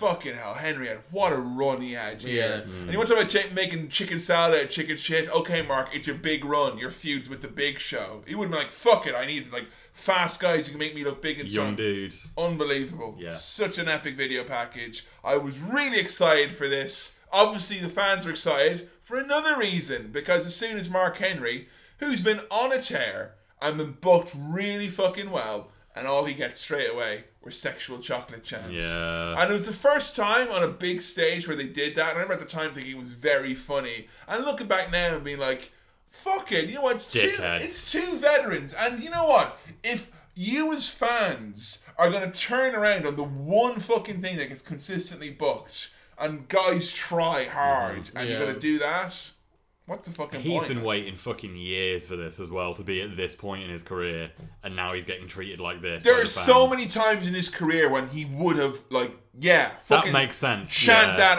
at him. Chant yeah. that at him when he's fucking up his many pushes against The Undertaker, yeah. Kurt Angle, and whoever. Don't chant it here where he's literally been an alchemist and turned chicken shit into the most delicious, sumptuous yeah. chicken salad of all yeah. time. Poor Mark Henry. The Daniel Bryan chants start almost immediately as yeah. well. Is there credence to the theory of you give them what they want once and then that's it? Yeah, they suddenly expect everything. It seems like that because this crowd is like the most entitled and sort of, oh, come on. No, no, this is what we paid for kind of crowd. Like they, they seem to think I, they can run the show. Yeah. I, I don't think you can blame the crowd sometimes. Mm. Sometimes when the crowd just fucking decides they want to do whatever they want to do. They're going to do it. Like, yeah. Do it. But I think there's sometimes, like the thing with Zack Ryder, where they, they dangle Zack Ryder in yeah. front of them and then just pull it out as if they're taunting the crowd. Mm. I think that then the crowd is fully, you know, fine to, you know, express to, that to express that, yeah. their, their negative opinions of that. The thing with Daniel Bryan, he's He's, he's Mister Injured. Money in the Bank at the yeah. time, but he's, he's injured as he's, well. He, yeah. He's injured. Like, I think that if you... Obviously, you can't tell if it's going to go anywhere. They're not just sidelining Daniel Bryan, which they are doing until, you know, um, a few months down the line. What always just reminds me of is, remember back in, like, nineteen ninety-six, it was in, like, um, one of the E C W documentaries where they did a thing where they were doing King of the Ring in Philadelphia and Foley was wrestling there as Mankind against like The Undertaker, and he did the whole thing and came out before the show and he cut a promo on them saying like, you know, I used to wrestle here and I hated it, and he basically was like, look, we know the fans are going to chant shit tonight, so let's just try in kayfabe to like let it no- let them know that we know and then work around it. Okay. And they don't do that here. Like, no. They could have had Henry kind of go, yeah, chant for Daniel Bryan, but Daniel Bryan's not here tonight. He's in the Hall of Pain. Yeah. Whatever the fuck it is. So you can yeah. go, look, he's not coming. They've addressed it. They're not insulting our intelligence. And by use just... it for heat. Yeah. yeah, but instead, like, there's so many times here tonight, like, Ziggler could have been like, you know, Zack Ryder's not here because he's he's not good enough. Yeah. yeah. So when he does come out, yeah. then it's even, but it just feels like they're, nah. Do they not trust the guys to do that? They're more than capable of doing this, because there's been so many times that W W E has shut down an unruly crowd. Like when um, in Chicago, Heyman, Heyman yeah, came out. Absolutely. Like, I never thought that would work, but it fucking did, and that crowd shut the fuck up for the rest of the night. Yeah. They know how to do it, and like you say, it's as simple as have Ziggler slag off Jack, uh, Zack Ryder, or have Mark Henry give out about Daniel Bryan being injured. It's, it's such an easy fix for something like this. It I just think. seems like that's such a... Like, if you read any old wrestling book, that's like, uh-oh, crowd's going to do this. Go out, cut a promo. Let's turn it into heat. Yeah, and yeah. they don't do that here. It's a real static, fucking stagnant environment they've got. Big Show with the fucking wrestling and the takedowns. Yeah! Fucking hey, I love that shit. To D-Lo Bryan chants. Happy the D'Lo gets some yeah, chance. No idea why. That's a tentative at best connection yeah, there. Yeah, they're reaching. You're really reaching. We're going to be chanting Mae Young next. Big Show with an arm drag as well. I fucking love this. They start mat wrestling, and the whole gimmick of this feud was that they were trying to do things that you wouldn't expect them to do. And yeah. kind of think outside the box a little bit. They and, certainly do that in this match. And they really they get nothing here from the crowd as a nah. result, because they're not Daniel Bryan, and that's obviously Mark Henry's fault. When he was yeah. born, fuck it, he was Mark Henry, not Daniel Bryan.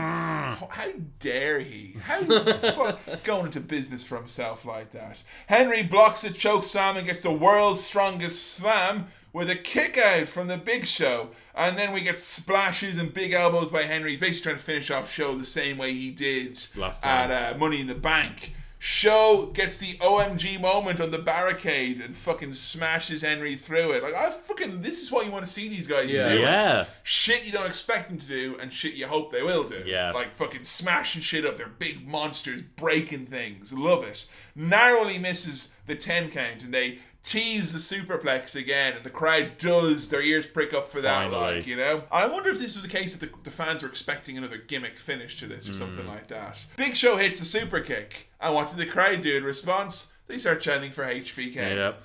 They will chant for anything other than the Big yeah, Show. Yeah, they literally will. Like anything. At least Mark Henry got one of his former gimmicks chanted yeah. out, and that's kind of him.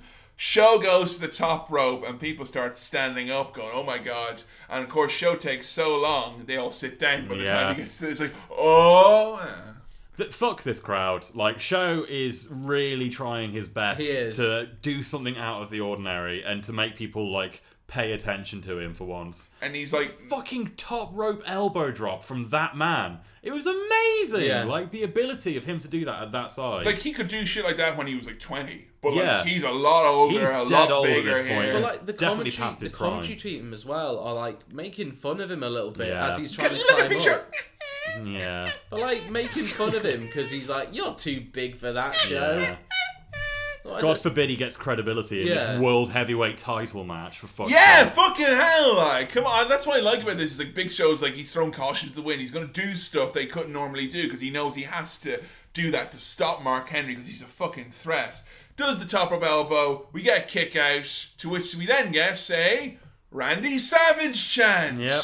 Hey, fucking hell, guys. I think what we've got here is a problem with the crowds. They don't think they've come to wrestling. They think they've come to a show where wrestlers will do moves and you're meant to chant the name of the wrestler that did those moves. There's one guy chanting Steve Austin, but he's wrong because it was Randy Savage that did the elbow drop, wasn't it?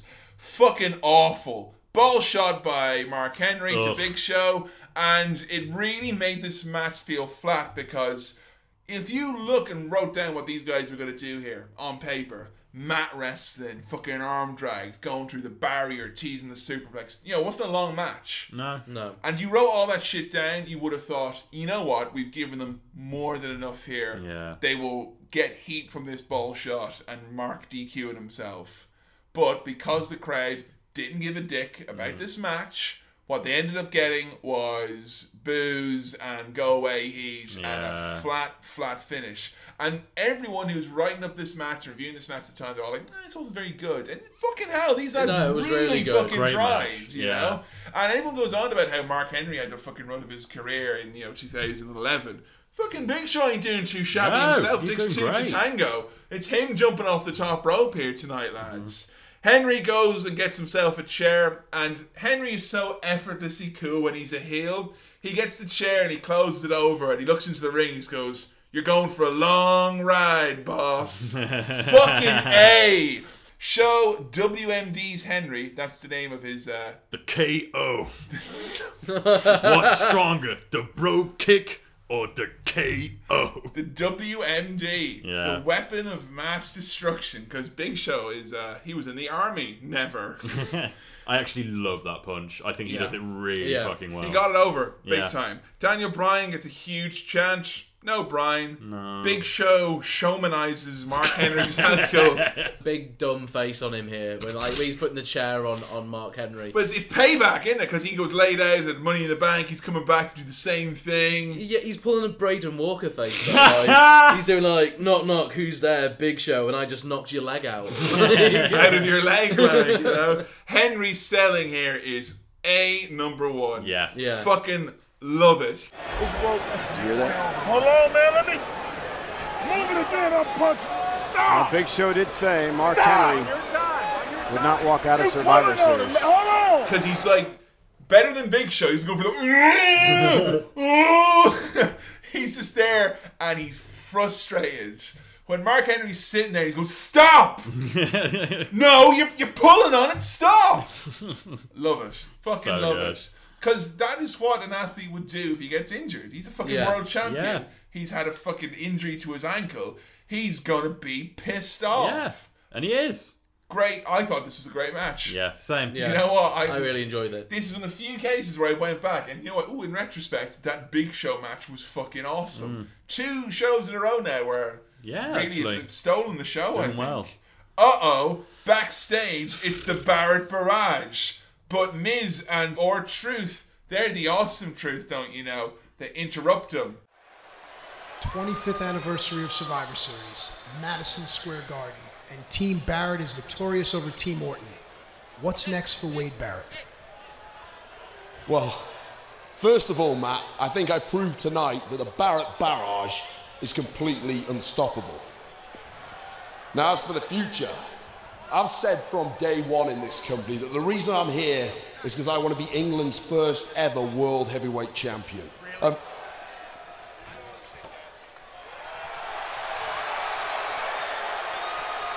really? Is that what tonight is all about? The Barrett Barrage?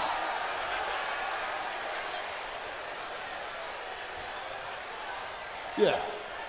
I believe your American Charlie Sheen calls it winning.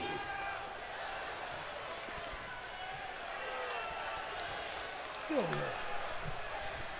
See, this is the problem.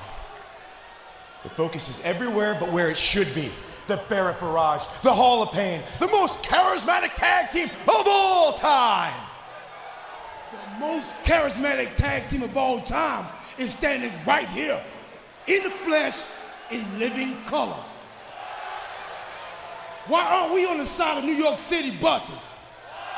Stop wanting me! Why don't we have our own billboard in Times Square? No, it's Rock and Cena. I was out there, I was outside Madison Square Garden.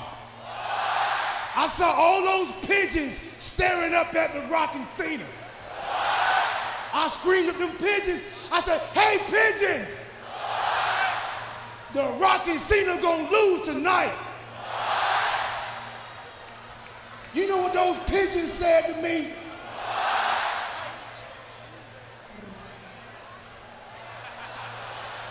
Nothing. They're pigeons. Pigeons don't talk. All they do is crap. That's exactly what The Rock and Cena are. A load of crap. Remember, crap is crap. And tonight, crap is gonna get got. Wade Barrett does a Charlie Sheen yeah, reference. He says winning.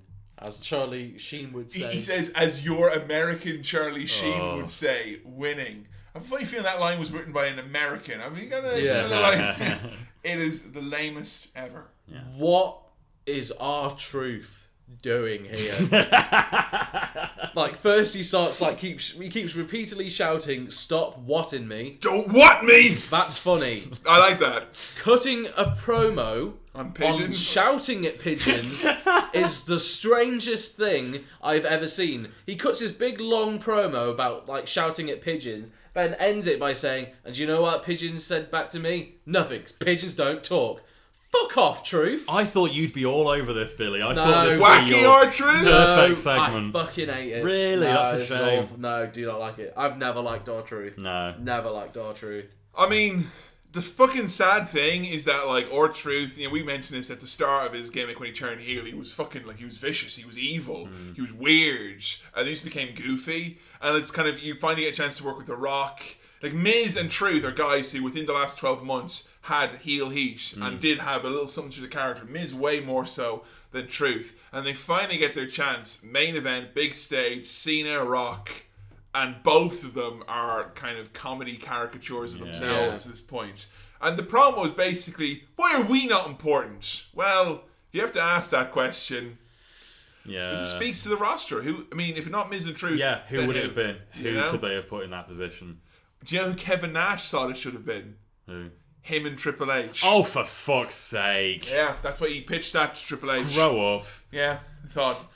Fucking shit. Well, at least it would have kept him away from Punk, I guess, though. Yeah. That would have been something. Yeah, of course he would have come down to the point where Nash figures that he should probably win the match. I don't want to do it. I should fight The Rock at WrestleMania. Well, not really fight him, but I won't show up. I might pick up some weights and get my check anyway. Like another W W E Interaction plug. They're mm. short, definitely called W W E Interaction now. Yeah. Coming up next... W W E Championship on the line. Back-to-back world title matches. How about mm. that?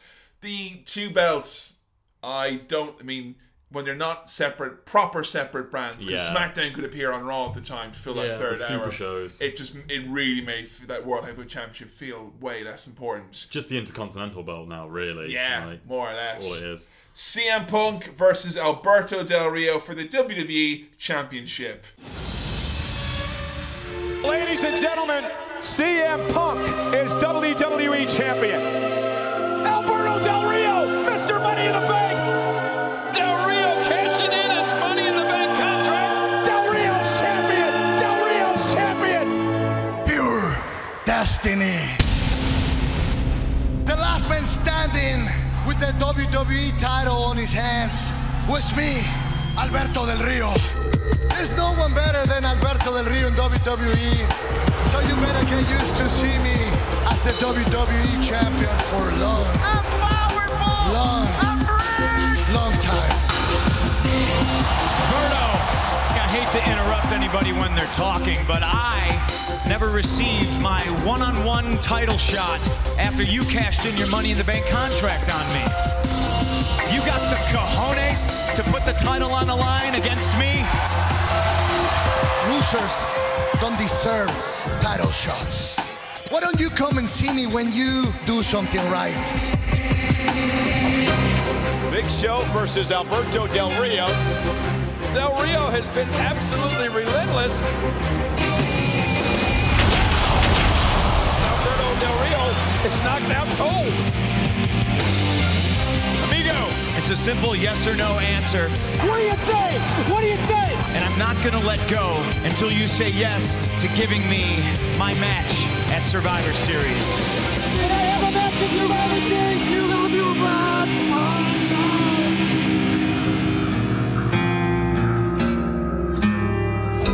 I didn't think you have the guts to come out of here and face me like a man. You better cancel that match, Punk. Or I'm gonna force you. I've listened to you about your destiny, but for all of your destiny speeches, you don't really have anything interesting to say, do you? That Survivor Series, I'm not only gonna beat you, I'm gonna make the W W E Championship interesting again. I am the W W E Champion, and you know how dangerous I am. I am the best in the world. Not you, me. I will beat C M Punk. Come on, this match is over. In fact, I don't think he's gonna make it to Survivor Series. Del Rio punishing Punk. This industry is better with me as a W W E champion. And I'm gonna be champion for long, long, long time. Oh boy, Del Rio's lost his shine. Yeah. Destiny. he's kind of starts off being all excited about his destiny, and then he kind of starts referring to it like it's the video game Destiny. Yeah. It's kind of like begrudging, yeah. but he's put so much fucking time into it. Oh, I might as well fucking, yeah, Destiny. It's my fucking Destiny, this. Just turning it on. Lonely Saturday. Destiny. Oh, yeah. God. A fairly straight storyline. Yeah. As a matter of fact, this is almost so straight, they might as well just give Punk the championship. Yeah. yeah. Alberto Del Transitione. Pretty much. Punk got the match by putting him in the Anaconda Vice. Now, that would not hold up in a court of law. No. He was under duress and in a submission move when he agreed to the match. I'm going to make the title interesting again. That is what C M Punk literally said about this. Yeah. Fair enough. He is kind of burying Del Rio here, but I think, like, yeah. He's not. He's piggybacking on W W E's burial of Del Rio. How long has it been that Punk's not had the belt? We came back and he faced John Cena at SummerSlam. He won that match, but Del Rio cashed in straight away. So you're talking about maybe two months since right, then. Okay. So not a long time at no. all. And pretty fucking boring in the meantime, mm. to be honest. Del Rio comes out in his car. Do you remember uh, John Cena when he feuded with Del Rio, his whole thing? I know the name of that automobile. What? Did you know that? No. No. There was a whole gimmick where John Cena, and he finally feuded with Del Rio, and his, his main point of contention was not that Del Rio was a selfish, mean heel. It was the fact that he came out in all these cars all the time, and uh, John, like Del Rio was like, John Cena, you're nothing but a little peasant. I know the name of that automobile. That is a nineteen twenty-five diddly fucking dude. What right, the I, fuck? I had no idea what you were referring to then, so I know the name of that, that automobile then. Like, I didn't, for some reason, it didn't come to my head that you could say, oh, it is this type of car. I thought you could say, his name's Greg. Like, so, like, Cena was, like, incensed that Del Rio would come out in all these cars. You just come out for Flash, not true, not true car heads, not true, not true diesel nut, not true petrol dick like the rest of us. Now, I know the name of that automobile. It is a red car, four wheel, four wheels. That it, it's four wheels, but not four wheel drive. It's four wheels that, and it drives, but it's not a four wheel drive. I really wish we were reviewing this feud instead. Yeah, sounds, no, sounds amazing. Lol, spoilers. John Cena won. Yeah. He correctly, really, he correctly identified all of the automobiles. You will never guess the name of all of my automobiles, John Cena. You're just a peasant. Well, actually. Ford, Toyota, the winner of this contest, and the owner of a new car. Oprah is giving away cars, John Cena. I know the name of all your automobiles, every one of them. Big C M Punk chants. Literally the only person so far who's been in the ring that they've chanted. Yeah, for. At the same time. Yeah. This is the second to last match of the night, folks. Mm.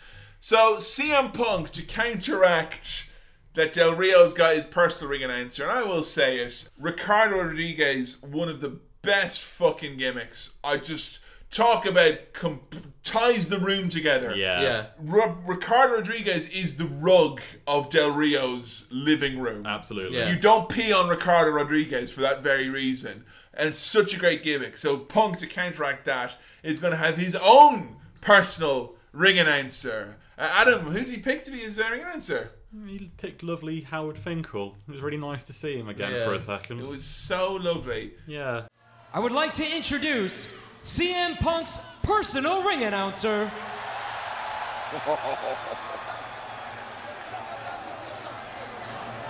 W W E Hall of Famer, Howard Finkel. Oh, man. Oh, God. Yes. Man. The Fink. Now you're talking about nostalgia. Give it up for the Fink, baby. All right, glad, he, glad he's been on the treadmill. Eat your heart out, Ricardo. Greatest announcer of all time right here. Yeah. Couldn't wait to hear this man say my name when I first got here.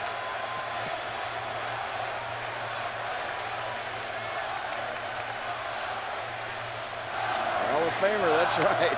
Is he crying? I think he is.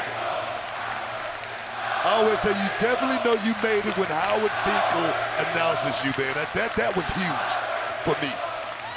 We may never make the announcement. He'll let this go on all, all night. Oh, please. He's savoring the moment. Yeah. Oh, my. Ladies and gentlemen. Oh, God. Stop the pain. Introducing the challenger. Oh, my God. from Chicago, Illinois, God. weighing two hundred eighteen pounds, C M Punk! Oh, yeah. I bet C M Punk's glad he made that choice. Right pick, Punk. Right pick. Howard may be a little rusty. He had tears in his eyes. He was C M really... Punk's personal ring announcer. People were chanting for the thing, yeah, and cheering, and you could see he was getting genuinely... He was overwhelmed. Up. He came yeah. out, and the tears straight away. And, and who like, can oh, fucking blame him, like, when you get a reception like that, just for being a ring announcer? Well, particularly as well, not only is it like, you know, Howard Finkel coming back after a long, you know, time not being there, and, you know, Fink works for the company. He's the first employee of, of W W E, actually. He's the longest-serving mm-hmm. one. But Madison Square Garden, that was... That that's was Fink's, Fink's, that's yeah. Fink's place. That's his place. He was there fucking announcing those shows. I don't care what anyone says, even to this day, best announcer ever. Yeah. Ever. Yeah. And you know what fucking sucks so much about Fink? Do you know when he got the boot from the job? Do you know how old he was? Because huh? he was told he was too old to do the job. You know how old he was? forty-two. For fuck's sake. forty-two! Come on. And you know what? He still looked like the Fink. It was a bald, yeah. small man who went, whoa, that's, you don't care Nothing what... changed. If his voice went, fine. Yeah. Now, they've gotten rid of J R and King because of age. Mm. King was nearly, it was the sixties, J R late fifties. So both of them were old. Yeah. Older. You could make some sort of... Even, I think that's ageist as fuck, to be honest. It is. I don't see why it would matter in the roles that they have, how oh, old they are. W W E, all about image and, you know. I, I mean, would, would J R... Vince McMahon, you're too old. Fuck off. He's he's not got an age, mate. Age is just a number, goddammit. Oh. But with J R, the reason for him was because he was going to be play-by-play and he couldn't do all the W W E interaction shit, yeah. basically. Yeah. He couldn't do all the social media, all the plugs, all the network stuff, da-da-da-da-da. Fine. King was coasting. Fink can still do it. Yeah. And you know what's really sad as well is that Fink knows all the fucking guys. Mm. You could probably get Fink out there right now and go, Fink, announce fucking Scott Dawson and Dashweiler from the N X T. You'd probably be able to do yeah. it. He knows everyone. He's an encyclopedia. He is. He's absolutely. And it's so fucking sad. Now, setting that all in place, what happens here is I actually think one of the saddest fucking things. It's cruel. Yeah, is the it's cruel so is much better way to put it, yeah. Because if you notice, throughout the Outshare podcast, in the original run of the Outshare pay-per-views, we always felt bad for Fink. Mm. And not just because Fink always was put in these shitty situations, but because probably one of the earliest memories the three of us had watching wrestling together at the same time was fucking this. Fink being mocked and made fun of by fucking Cole and Booker and Lawler. Not Booker, in his defense. Oh, really? But Booker, I didn't notice this until I watched it this time. He tries. Booker's so excited so to see him. And he says, like, that's my big homie. Fink is the greatest announcer of all time. When I came here from W C W, I was so excited to hear the Fink say my name. Like, he tries his damn best to put Fink over. It's those other two miserable bastards. Because it's not just that they're not taking him seriously, they're like sneering and literally like, like pointing and laughing. Because what, what happens here is there is a screw up. Like there's a miss, there's a miss timing. Because Finn comes out, he's overwhelmed, and he's like, "You ready?" And then yeah. he does he does his intro before Punk even comes out. When Punk comes out, he's like, "What the fuck happened?" It's and awkward. But... It is awkward, but. Right, before Fink even opens his mouth, he comes out and Cole does a fat joke straight yeah. away. He's got one in the fucking chamber yeah. ready to fucking go. They, no matter what Fink did, they were going to rip him apart. Like, they've so clearly sad. got a thing about him. So fucking sad. How can you treat people who work with you so loyal? Yeah. And if you've seen Legends House with Fink, yeah. surprise, surprise, he cries on that. Like, yeah. it's, it's fuck, because everyone cries in Legends House. But when he talks about, like, they were all the time about stuff that's affected him, and he talks about being bullied yeah. in, in wrestling yeah. and people saying that he'd never make it and he was a fucking dweeb and a goon. And you know what? It's so fucking sad that they treat him like that. They should be ashamed yeah, of themselves. It's fucking miserable. Because that could have been a lovely moment. Because if you're coming yeah. back here to watch The Fucking Rock, who do you remember from the nineties? You remember fucking Fink. Mm-hmm. Ah, look at him. He's crying because he's so emotional about being back in this wonderful arena. Ah, he's fat as well. Ah, fucking shit. Yeah, absolutely pathetic. Uh, it took me a long time to warm to Cole after this. Yeah. Because Cole's meant to be face here again, but jeez, he seems like an awful fucking heel tonight yeah. when he starts talking about Fink. I uh, I very much do like the face, though, that Fink pulls uh, after he does introduce Punk. because he pulls the same face that that Have You Ever Had a Dream Kid pulls after he finishes Nailed a sentence it. about wanting to do you so much you can do anything. Like, he does pull that face like, yeah, I got it. Punk comes out and straight away Cole just goes, nice robe, you bum. Yeah. No, the, it's the, a hoodie, you fucking idiots. The second Punk appears at the top of that ramp, Cole, like, boom, gonna start burying One you now straight chamber. away. Like, immediately. Like, I don't care. You need, yeah, you need to have a heel commentator or whatever. You don't fucking bury the guy the instant he appears on screen. It's okay when Cole is getting his arse kicked week on week, but Cole is really turn, dialed it down at this point. You mm. know, he is not. You wouldn't notice him being a heel mo- majority of, this, of tonight. And there, it's just like seems like taking a shot at Punk. Well, yeah, like. And it's just like after that fucking business with Fink, and then the second Punk comes out, he starts on him as well. I get the feeling that Cole was just enjoying being a dickhead, and yeah. he was just having fun, like taking the piss, and it wasn't like he was doing it to get anyone over. He was just having a good time. Like. It's uh, it's kind of sad because this is like Punk's inauguration here tonight, essentially, mm. and, and straight away it's, it's all wrong. Yeah, like, it's all wrong. All fucked up. You know, Del Rio's not into it. Crowd's funny all night. The fucking thing would think he's. Oh, I just didn't like it. Cole Cabana chance early on. He's not here tonight. He's not even in the company. No. We want ice cream chance early on. He's not here tonight either.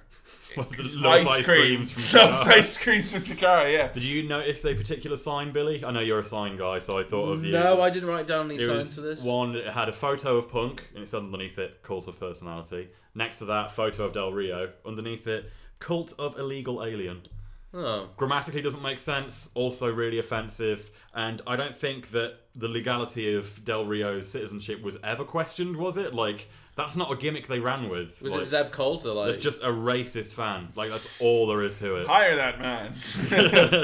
I found this match terribly dull, and I was really shocked about how quiet the crowd was for this match. Yeah. Because you start off with C M Punk chants. People always label the accusation Punk was not as over as he thought he was, or as over as the internet thought he was. I think, personally, it's that people know that Del Rio's a fucking transitional champion. Yeah. He has no heat. John Cena knows the name of all of his automobiles. Like, there's no way that he's a threat here tonight. Well, I think another thing about it is, there's a great deal of people, I feel, saw the pipe bomb, got, you know, massively turned on by wrestling again. You know, they wanted to watch it, and then they started going to these pay-per-views, and then realised that they don't actually like wrestling anymore. We had that a lot in yeah. the Attitude Era, didn't we? I, that's what I think has happened. Is yeah. We got loud lapsed fans in the audience who actually never liked the wrestling part. Yeah. yeah, and that's what I think it is. Like, they've got into... They're old wrestling fans who have, like...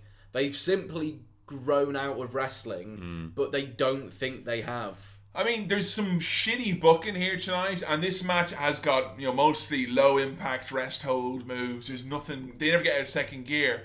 But I can recall ever watching a show at Madison Square Garden that had this low energy of crowds. Yeah. Because yeah. Madison Square Garden, even during the fucking dark ages, always you got the big pops, the big reactions, because it's New York. This is our fan base. Yeah. And they are not cheering in the World Heavyweight Championship match or the W W E Championship match. I don't know. Makes makes for interesting viewing, I guess. I think you, you're onto something there with that theory about them all being lapsed fans that just don't like wrestling. But I do think that even if this was a, a crowd full of diehard wrestling fans, they've not really been given a lot to care about. No, like, they haven't. Even here, like you say, it's it's very obvious. Second gear. Let's go and see match. this match, and let's just go see Punk win the belt, because that's definitely what's going to happen. That's not enough of a reason to care about a main event no. match. Like, you're not going to cut a pipe bomb in the middle of the match, like. No, yeah. there's there's nothing interesting going to happen in this. Does match. A move to Del Rio as you lay there as uncomfortable as you put the thing down. Punk starts his comeback, which really makes no difference because there is no fucking heat here at yeah. all. Like, Macho Man elbow by C M Punk. Uh. I call this the imperfect clone of Randy Savage uh, elbow drop, or the something's wrong Elizabeth elbow drop. Punk tunes up the band. Yeah. Why? Why? It's not your thing, mate. He tunes up the band and then he goes, nah, and goes for the G T S. Enough shameless nostalgic pandering. Yeah. Like, C M Punk, literally, if he beat fucking Del Rio over the head with a snez, this is the closest he was coming to. Just shameless pandering. And yeah. I'm really shocked with that. Yeah. Fine, Randy Savage. Okay, grand. Why Shawn Michaels? Yeah, then he starts doing the crotch chops and like the people's eyebrows. I'm pretty sure you don't like Shawn Michaels, if I, if I recall correctly. Like, Del Rio counters the G T S into the cross arm breaker, and then he gets rolled up, and Del Rio grabs the tights. Punk inks out of that as well. Cole makes some of these moments a lot better, because even though he's not being an obnoxious heel, he's still like, he's got him, he's got him, tap yeah. out Punk, that kind of thing. He does give this a little bit more of a big fight feel than anything else here tonight. Punk gets in the Anaconda Vice, Del Rio taps. Unforgettable. I've got to say that Anaconda Vice was one of the best I've ever yeah, seen. It, it, the way Del, Del Rio was like fucking going ape shit, and then he's like clawing put, face. puts his fingers in Punk's nose and like starts wrenching, and Punk's going mad as well. Like, it looked excruciating. This this didn't feel like the big moment it should be. No, no. Definitely not. And this is the star of Punk's title reign. Yeah. The title reign. You want to have that WrestleMania thirty fucking confetti and like, Punk has done it, he's here, like, but it's like, hey, he's champion again. Seems about right, doesn't it? Punk era begins, I guess. Yeah. yeah. Booker with the line of the night straight after Del Rio's tapped out. Del Rio was stuck up like a chicken and screaming like a little girl. What does that even mean? Not a clue. Oh, what I liked was Booker T's the most begrudging putting over C M Punk ever, which was, for all intents and purposes, C M Punk is that good. Can you fucking imagine? With limited skill and ability. Fucking hell. What, what I did like is Punk jumping into the crowd, into the fans. That's cool. As Fink does the announcement. Yeah. And yeah. no! Oh, that was awesome. His, Love that. His grin getting bigger as the scowls on the security get bigger. Yeah. It's like he's absorbing their happiness. Punk bowing to fans. Nice moment. You know, people were happy to see him win. Yeah. Punk was over as a face. But this match was not over, and Del Rio irreparably damaged at this point, I would say. Mm. Like, when he came in, he was a he was a bully, he was a mean motherfucker, and it just feel like between Edge's retirement and everything in between, he's lost his... I don't know, he seems like another guy here. Yeah, it's such a shame because, like you were saying, in the build up to WrestleMania twenty-seven, he was meant to have this sort of like big crowning, this is the new heel. Well, when he of. came out at twenty-seven, they were talking about his fucking estate and how yeah. he's, like, you know, and all that just goes away. Yeah. You know what happened to Del Rio? It really just reminds me, you remember the time when Del Rio walked backstage and he talked to John Laurinaitis and he just forgot to do his voice? Oh, yeah. He goes from being, you know, Del Rio's in, in his fucking lovely robe in front of the gold fireworks, the picture of his estate. State his big fucking Rolls Royce going, look at me, Destiny, to, you wanted to see me, Teddy? What the fuck is that like? What happened to him? It's really, really sad to see. Coming up next, it's our main event of the evening as The Rock and John Cena take on The Awesome Truth in the battle of charismatic tag teams, I guess. Mm. Uh.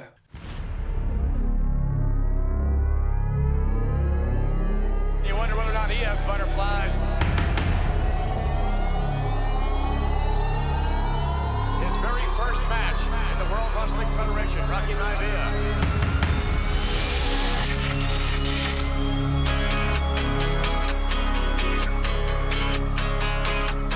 Can he do it?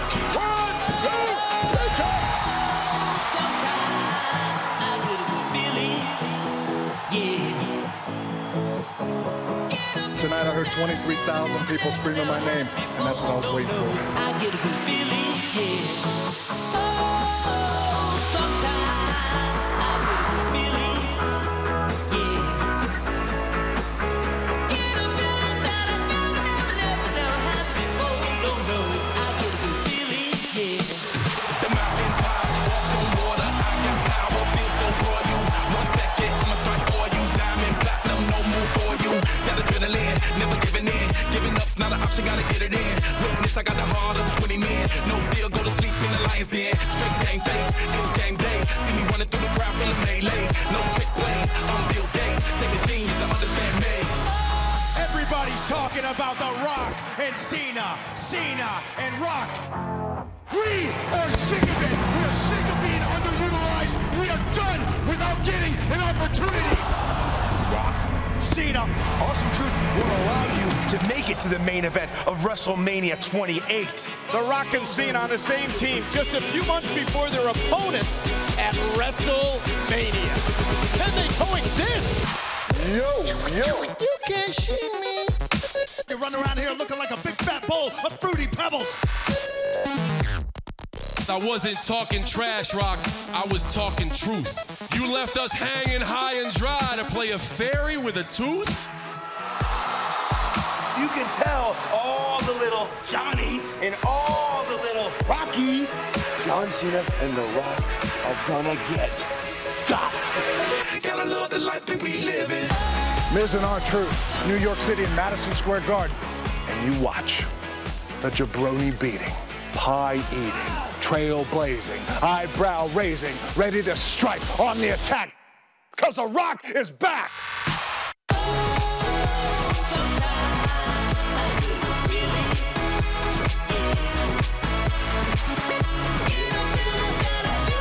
John Cena is just going to be a taste of what The Rock is going to do to you at WrestleMania. On the most anticipated tag team in history, John Cena teams with The Rock. Never before, never again. Fifteen years ago, there was a feeling. This feeling that you're feeling? It's a real feeling. This feeling that you're feeling, John? Dip dap dip did a dip dap dap dop before? It's a real feeling. They make out that Survivor Series was a big fucking pivotal Rock moment. Right? At best, it was a false start. Yeah. You know? Yeah. And he's the first one to tell you that. Like, yeah. Rock has always been very vocal about like how he was not accepted straight away and how he was pushed too quickly and you know how his debut was not, you know, all it should be. It just It didn't really work, this whole clutching onto this. The Rock and Survivor Series are not synonymous. No, they're telling the fans something that is patently not true. And everyone knows it's not true. You can't just make it up now and suddenly expect everyone to buy it. Like, you want to use a fucking big one out in Survivor Series. He won his first championship at Survivor yeah. Series, ninety-eight yeah. Deadly Games. Maybe Run that, with that instead. Run with that instead. And then we have them uh, taking on, according to the Vicky, according to the video package, two men that personify disarray. The Miz and R-Truth. Ooh, disarray. They're going to put things all out of place. Your knickknacks will never be the same again. R-Truth hates knickknacks. It was very smart, I will say, to hype WrestleMania using Survivor Series. Yeah, yes. I, I get the logic behind all of this. Because Survivor Series, if they didn't do this, it would have just been N E L fucking shite. Yeah. They probably would have put John Cena in a triple threat with Del Rio, and that would have been it, really. Miz and R-Truth may would have done another Survivor Series thing mm. with them. Ziggler wouldn't have had to pull double duty. Yeah. Hunico wouldn't have been on the cards. Yeah. But if you are going to, I mean, it's easy to forget about Survivor Series. So if you're going to use it, fucking use it to promote WrestleMania, I guess. The Cena Rock promos over the past few weeks and months leading into this, they've been getting more and more intense. And they're getting more and more like on the nose. You've got Cena now talking about, you know, Rock, didn't you say you were back forever? You know, and uh, you know, you you know, live via satellite, yeah. making fun for that. You know, they were getting on each other's tits, for lack of a better term, at this point. And Vince always has thought that's the best way to get a feud going. Mm. He knew that Brett and Shawn didn't like each other. Yeah. But regardless of the fact, he put them against each other in segments where he knew they would turn the buttons Play and turn the dials. Other. And that's exactly what they were doing here as well. Awesome Truth come out and uh, they do a little dance. Yeah. New York City and everybody all over the world, we dedicate this song to you. It's entitled, You Suck. It's the remix.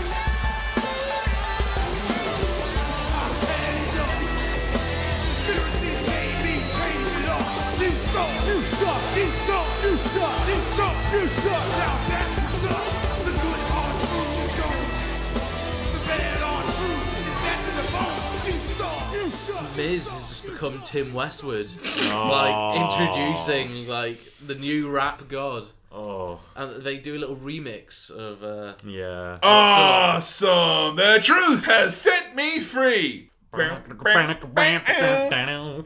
I've you n- suck! Yeah. I've never seen a moment in W W E perfectly sum up that whole homogenized, cringy, P G era feel yeah. that everyone wanted to get away from for so long. Like this, like the promo that opens up with, there was a feeling twenty years ago, and then followed by two fucking jabronis that come out and do a little dance and a rap. To try I was going to see Daniel guilty. Bryan like angrily talking about this on Talking Smack. Like that's just what this little bit felt like here. So yeah. cringy, and it just really sums up two thousand eleven so well, I think. You suck. what? I mean, that is really... Yeah. You're putting these two over. They're meant to be killers. They did a thing where at Hell in a Cell where they locked themselves inside Hell in a Cell with, like, the people who are in the match. And they, like, fucking destroyed everyone. They had the whole roster come out trying to open up the cell because there was no key. And they were in, like, hoodies and all this shit. And then, like, you know, the police took them away. And they straight away, they, like, surrendered and all this shit. Like, they were fucking anarchists. And here they are. You suck. You suck. The good or truth is gone. I don't like none y'all anyhow. You suck. You suck. You suck. It's awful. I wish they came out to You Suck by a strapping young lad. That would be such a better moment. The really sad thing is the second that their rap dies down, and that's like their entrance to try and, you know, get everyone booing. The second their rap is over, Cena sucks chance. Like, they're not yeah. even the heels in this no, match. No, absolutely like, not. People don't care. I know when they come down and they go, hey everybody, this is the remix. Carl, you suck. Why does Truth have Jimmy Proof written on his trousers? What does that mean? Because it's written on his arse. Hey, the good or Truth is gone, okay? He don't Jim- like none y'all. Because Jimmy was, like, it was originally, like, just a thing. Like, it was a representation of fans. Little Jimmy, like the little it, kids, and yeah. And then yeah. it became his actual... Invisible boy. Invisible boy that yeah. he had. Yeah. Um, um, this is... What is Jimmy now? Because he obviously needs protection from Jimmy on his arse. No, he doesn't. He's Jimmy Proof, mate. Yeah. He's already protected. So no, it... Jimmy Proof just sounds like the name of a really dodgy D J is... from Northumberland. ah, Jimmy Proof down the weekend, going to do the disco. I just can't help but feel with it written on his arse that he thinks it... Does he turn into Kevin Bacon from Hollow Man? Wow, that's the most specific point of reference. I don't understand it. The reason why he says he's Jimmy Proof is basically before he used to pander to all the kids in the audience, the little Jimmies, whereas now, because the good R-Truth is gone, you don't like none of y'all anyhow, he's Jimmy Proof. The little kids don't affect him, but I think that they do. I think they're getting his goat a little bit, if I'm honest. There is lies the hubris of R-Truth and The Miz. I was very surprised they let The Miz within a thousand yards of this song after his last go at it. Had he done it before? Oh, no, you've not seen that when R-Truth was the face? No. Uh, Miz tried to come out and do his like a version of his rap. It's like, oh, I'm going to show you R-Truth. And he comes out after literally the first line, he forgot it. And he just stood there, but he knew he was the heel. So he was like, he had a mean look in his face. And he was like, trying to remember what the fuck he said to say. R-Truth, you're a damn fool. Miz beat you like a government mule. Well, I don't like you. Fucking massive boos for John Cena. Big pop for The Rock, who, as instructed earlier, they chant boots to asses yeah. all night long. New York City. You know what time it is. Cena hugs Arnold Scalin's widow at ringside. Fucking power play right there, mate. Hugging the sole surviving member of Vince McMahon's father's inner circle, who's since passed. Very classic maneuver. The Rock, I'm going to say it right now, looks phenomenal and fucking, um, from the offset, he's the first guy wrestling here. He is phenomenal. Yeah. Yeah. I, I have to agree. I didn't want to think that. I didn't want to feel that way because I feel so sour about The Rock at this point in time, but one hundred percent agree. Shitty goatee aside, he looks probably better than he's ever looked in his entire career, mm-hmm. and he is faster. He seems smoother. Mm. Now, I was blown away when I first saw this. And I thought, oh, maybe it was just the fact I hadn't seen wrestling so long. And, you know, going back and even watching it again after watching quite a bit of Rock, you know, recently with all the, mm-hmm. the, the stuff in the Attitude podcast, I was like, no, he, he is better here than ever. Because yeah. he's doing stuff here. Like, it's the fundamentals done so well. Like, fucking, you know, arm drags, Mihistral cradles. Like, yeah. real, like, kind of stuff you'd expect him from... You know, C M Punk ain't doing fucking Mihistral cradles and arm drags that quick and smooth at this point. No. Yeah. You know? And it shut me up as well, because I, I always had it in my head, remembering this match. Like, I was telling my friend about it, I was like, oh, I've got to fucking watch the main event now. And it's just twenty minutes of John Cena in the ring, and then eventually The Rock gets tagged in for like two minutes at the end. Fucking way wrong about that. Yeah, I don't know yeah. where I got that impression. Rock does a fair share of wrestling in this match. I was kind of hoping after this moment where The Rock has this great start, but Cena was going to get on the mic, adjust his hat and say... Fine wrestling. I think The Rock here is, like, objectively, like, as a wrestler in ring, he's better. Yeah. And a lot of that, I guess, could be put down to the fact, though, that Truth and Miz were training with The Rock. The Rock had his own private ring and gym, and he was intensely preparing for all of this. Mm. Like, really, really intensely preparing. He had uh, Curtis Axel was actually the one who was helping him one-on-one. Wow. He was like his, his sparring partner, for lack of a better term. But of course, The Rock, as we all know, wakes up at three a.m., eats a load of pancakes, clanging and banging, clanging, clanging and banging. And, banging. And then The Rock went down on the set. G I Joe, Rise of Cobra, driving a fifteen-ton tank. Fucking... Booker T, in the first two minutes of this match, fucking completely gives the game away. Yeah. Like, he literally says, forget about Miz and Truth, this is about The Rock and Johnson. Fucking hell, man. I'm really excited for WrestleMania twenty-eight, everyone. He's just been shooting all night long. Yeah. I also uh, really like the uh, the crowd's reaction to uh, The Rock and John. Yeah. Because like, they're chanting, like, immediately, like, you still got it at The yeah. Rock. And he does, he still got it. And then as soon as Cena comes in, it's like, you still suck, mate. So you're getting, you still got it. You still suck. I All the way through the match makes me laugh. Maybe it's because this is like twenty sixteen, Kevin, looking back here now, where, you know, the last the last two years, I have just completely turned around on Cena. Mm. Yeah. Because I'm someone who was like, you know, back in two thousand seven, two thousand eight, if Cena won the main event, I thought the, the pay-per-view was, was shit. Yeah. I thought Royal Rumble two thousand seven was the worst Royal Rumble ever because John Cena came in as a surprise, and I was that upset he was back early from injury. It was ruined. And I don't know if it's the A J Styles and Kevin Owens and the open challenges and, you know, seeing him do so fucking well on his own terms. You know, he's so fucking great in so many of the movies he's in. He's fucking funny. He's personable. He's really managed to overcome the shit he got from the fans in a way that I never thought possible. No, yeah. But I couldn't help but feel bad for Cena here. Because at the time I was like, this is what I, I wanted this. Yeah. I wanted someone from the outside to come back and tell this fucking idiot that he fucking sucked. Yeah. And John Cena, you know what? I think he got such a hard rap here. Mm-hmm. And he acquits himself. I just love that everyone's chanting at Cena like that. And he's just there with a smile on his face. Fucking love that. Don't know how he does it. Like, I was, I felt so bad for him in this match, but he didn't even need any sympathy, like, because it no. doesn't bother him. He's such a pro. Like, he just doesn't doesn't let it get to him in the slightest. But you know what's so interesting about this? Everyone in this arena is booing the fuck out of Cena, and you could literally look at the time who sold the most t-shirts. Not on W W E dot com, in that arena, John Cena. Yeah. So what's going on there? Yeah. You know? I think this was at the point where there were people who were kind of doing it because it was like a bit of fun. Yeah. yeah. I don't think everyone in that audience truly had blood in their eyes for John Cena at that point. I don't know, I could be wrong, but I just feel like, I Jesus, just, I feel bad for hating him so much. I think it's just become the done thing. Yeah. Yeah. Like, you've got some people like wearing Cena shirts. Oh, should we boo Cena? Because that's what everyone else is going to do. Especially, it's like, it's like, you know, it's like a group thing. You know, everyone's doing it. I felt like... I'll tell you, this is like one of the literally most embarrassing moments of my life.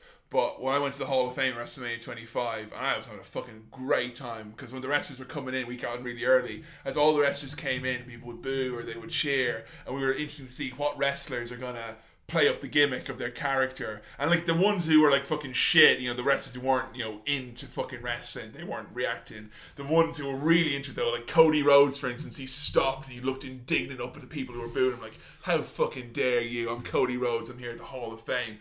When John Cena came out, me and my mates sort of went, fuck you, John, fucking hate John Cena. And the people in front of us went, just sit down, like, don't, it's not what this night is about. And I was, oh, we were both bright red. Like, yeah. Oh, Jesus. Oh, God, that's what horrible. Have we, what have we become like, you know? I just, I don't know as well if it's doing H G wrestling and seeing, like, new fans just be like, John Cena's so awesome. How did anyone ever hate him? But I just feel here, it's like, the, he's in the middle of the fucking minefield, yeah. you know? Really, really fuck it is. There's some great exchanges with Rock and R-Truth as well, with Truth doing loads of dives, The yeah. Rock just fucking smacks him, yeah. whilst Truth is doing like his backflips and all that. Everyone should practice their matches. Like, everyone should like do a few dry runs. It pays yeah. off, doesn't it? It's yeah. so smooth, this match. Even though, like, that's all well and good, but they still waste way too much time with Rock and Cena just like mugging at each other. Just like so many moments, they just sort of stop what they're doing, and Truth and Miz just sort of stood there like yeah, waiting. There. Can we and, wrestle, please? Yeah, when Rock and Cena are just pulling faces at each other for five minutes at a time. I mean, there, to their credit, there are a couple of moments where they do capitalise on it, but mm. there's too many where they don't. Yeah, they just stood there like jabronis. Because like, especially as their characters have, you know, fucking been shit weasel heels. Yeah, they should be taking advantage of this kind of stuff. And at one point, do they go, these two can't stand each yeah. other. Me and, you know, Truth were fucking tight. And no, never. No. Never once. They're just like, we should win. I fucking loathed as well. The Rock hit the fucking Kenplex. Oh, a yeah. bridging Kenplex yeah. as well. Oh my god. And the ultimate heel move, and the only way he could possibly get any heat here tonight, The Miz calls for The Rock to tag in John Cena, because he wants Cena. Yeah. What a heel move. Fucking love it. You can wrestle, Chance, for the only man in the ring who had a five-star match to his name to this day, by yeah. the way. He can't wrestle, apparently. He's ma- He had a fair old go over anyway. With limited skill and ability, John Cena has managed to. John loves it, guys. That's what all the commentators are saying. I don't know if he loves it. I don't. I wouldn't go that far, no. John loves his big checks. Yeah. He gets in spite of this, but yeah. I don't think he loves this. Truth comes in and thrusts his cock at John Cena. I don't know why he did that, because no, he wasn't no. doing it on T V. He just did it here tonight. It's not his gimmick. Nope. John Cena does You Can't See Me to The Rock. Oh! And then Awesome Truth gang up on John with uh, Truth working over Cena. Truth turns to the crowd and screams, "Take that, little Jimmy!" And then one fan you can go, "Yeah! Show those pigeons who's boss!" He's got one fan in the audience. The Booker T just randomly, do you hear him bury The Rock? No. This guy's this is The Rock. He is really selfish. What? Yeah, he said The Rock was really selfish. He likes to win, like, all the time. Ooh. And straight away, Cole and King were like, "What are you talking about?" He's like, "I mean, it's just that." Oh dear! And then they're like, "He beat you every single time you wrestled." Didn't oh he? no! And then, and then Booker goes, yeah, goes quiet. Oh man! The Rock is really selfish. That stings. Fucking hell! Truth have no fucking heat, and they're so below the level. Mm. Like even when they're in the ring with these guys, they're not getting the rub at no, all. Not at you all. Know? It's doing nothing for them. And when they're working over Cena, which seems like forever, it was total silence. We get the desperation attitude adjustment.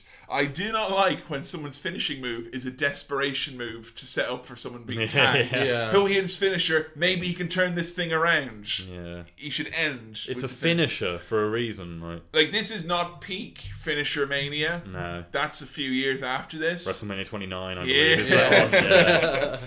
They do the usual tag, but the ref doesn't see it gimmick. You know, real old school stuff here. Mm. Very basic formula. Double teaming John Cena. And then we got the hot tag to The Rock. Cleans house. Rock bottom to Truth. He just does all this shit. Does the shit shooter to The Miz. Real fast and smooth. Spinebuster. People's elbow. That's it. He there, wins. There you go. Yeah. Just pins Miz after that. Fucking hell. That was definitive. It was a yeah. raw main event, really. The Rock rips out Miz's heart, eats it, pisses on him, throws him into a burning pit at ringside. Rock bottom to chump Cena as well. Yeah, take that, John Cena. Mm. This match, what did you think? It was laid out like a decent raw main event.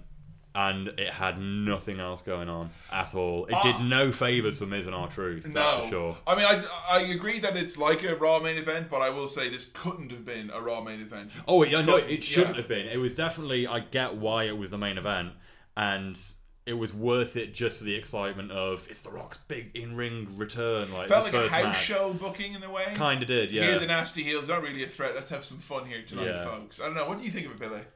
Imagine how exciting the main event of WrestleMania would have been if R-Truth and The Miz won. And these two had fucked each other over somehow. Yeah. Yeah. If they'd fucked it up and then one of them took the pin. Yeah, like Cena accidentally fucked up or something, didn't tag yeah. Rock in when he should have. And imagine how much better the, the main event would have been mm. if we had this, but they fucking lost to The Miz and R-Truth. Yeah. Because they were so caught up in each yeah. other's shit. But unfortunately, they were just playing it like, it's same old it's W W E. So by the numbers. Two yeah. by the numbers, too safe, cards close to the chest. Mm. You're not going to turn to Rock and be like, actually, Rock, we've got a really weird idea here tonight. Why don't you take the pin or John take the pin? wasn't going to happen, unfortunately. No. And that's what happens when you have got a fucking Grand Canyon in terms of credibility yeah. between... There were no other heels, you know? If it wasn't these two, it was going to be Ziggler and Jack Swagger. Jesus Christ. Jack put over the Muppets on Monday, so he couldn't do the job of The Rock, unfortunately. What did you guys think of Survivor Series two thousand eleven? I will point out, for the record, this only did forty thousand more buys than the previous year. Wow. So while The Rock definitely pulled WrestleMania twenty-seven up by the bootstraps... And it certainly did that for twenty-eight as well. They both broke a million buys when normally they wouldn't have. This only got like two hundred eighty thousand buys. That's so interesting, considering he wasn't even wrestling at WrestleMania. That's it. And I mean, I'm not someone who's ever big on like, oh, buys or everything. But if The Rock is here for that purpose, mm. you know, whatever he says, that he's there to be like, look, boots to asses all night long. Also look at the impact on business. forty thousand buys, that's within the normal parameters of a good year and a bad year. Mm. You know, a good show and a bad show. And if The Rock, never before, never again, all the hype, billboards everywhere, they hyped the shit out of this. Didn't really move the dial. No. I, I think it's because W W E have this idea that it's all about the main event. Mm. Yeah. You've got to have... You've got to have your starter. You've got to have your main before you have the pudding. It needs to be a stacked card, yeah. You've got to, you know, you can't. You've got to have a card which looks good. Yeah, you've got The Rock, which a lot of people want to see. But if that means you've got to fucking sit through John Morrison and Ziggler and Team Barrett versus Team Orton, yeah, what's the They're point? They're not gonna like? fucking do it. Yeah. Weird crowd all night long. Mm. Like for Madison Square, you could have. You know, if I couldn't recognise the building from the structure of it, I yeah. would have no way this is Madison Square Garden. And, like, I guess it just shows, like, the product wasn't hot. No, no I think it was just, all. like, I normally would rag on a crowd for being so shitty, but I think the product at, at twenty eleven was so tough to be invested in.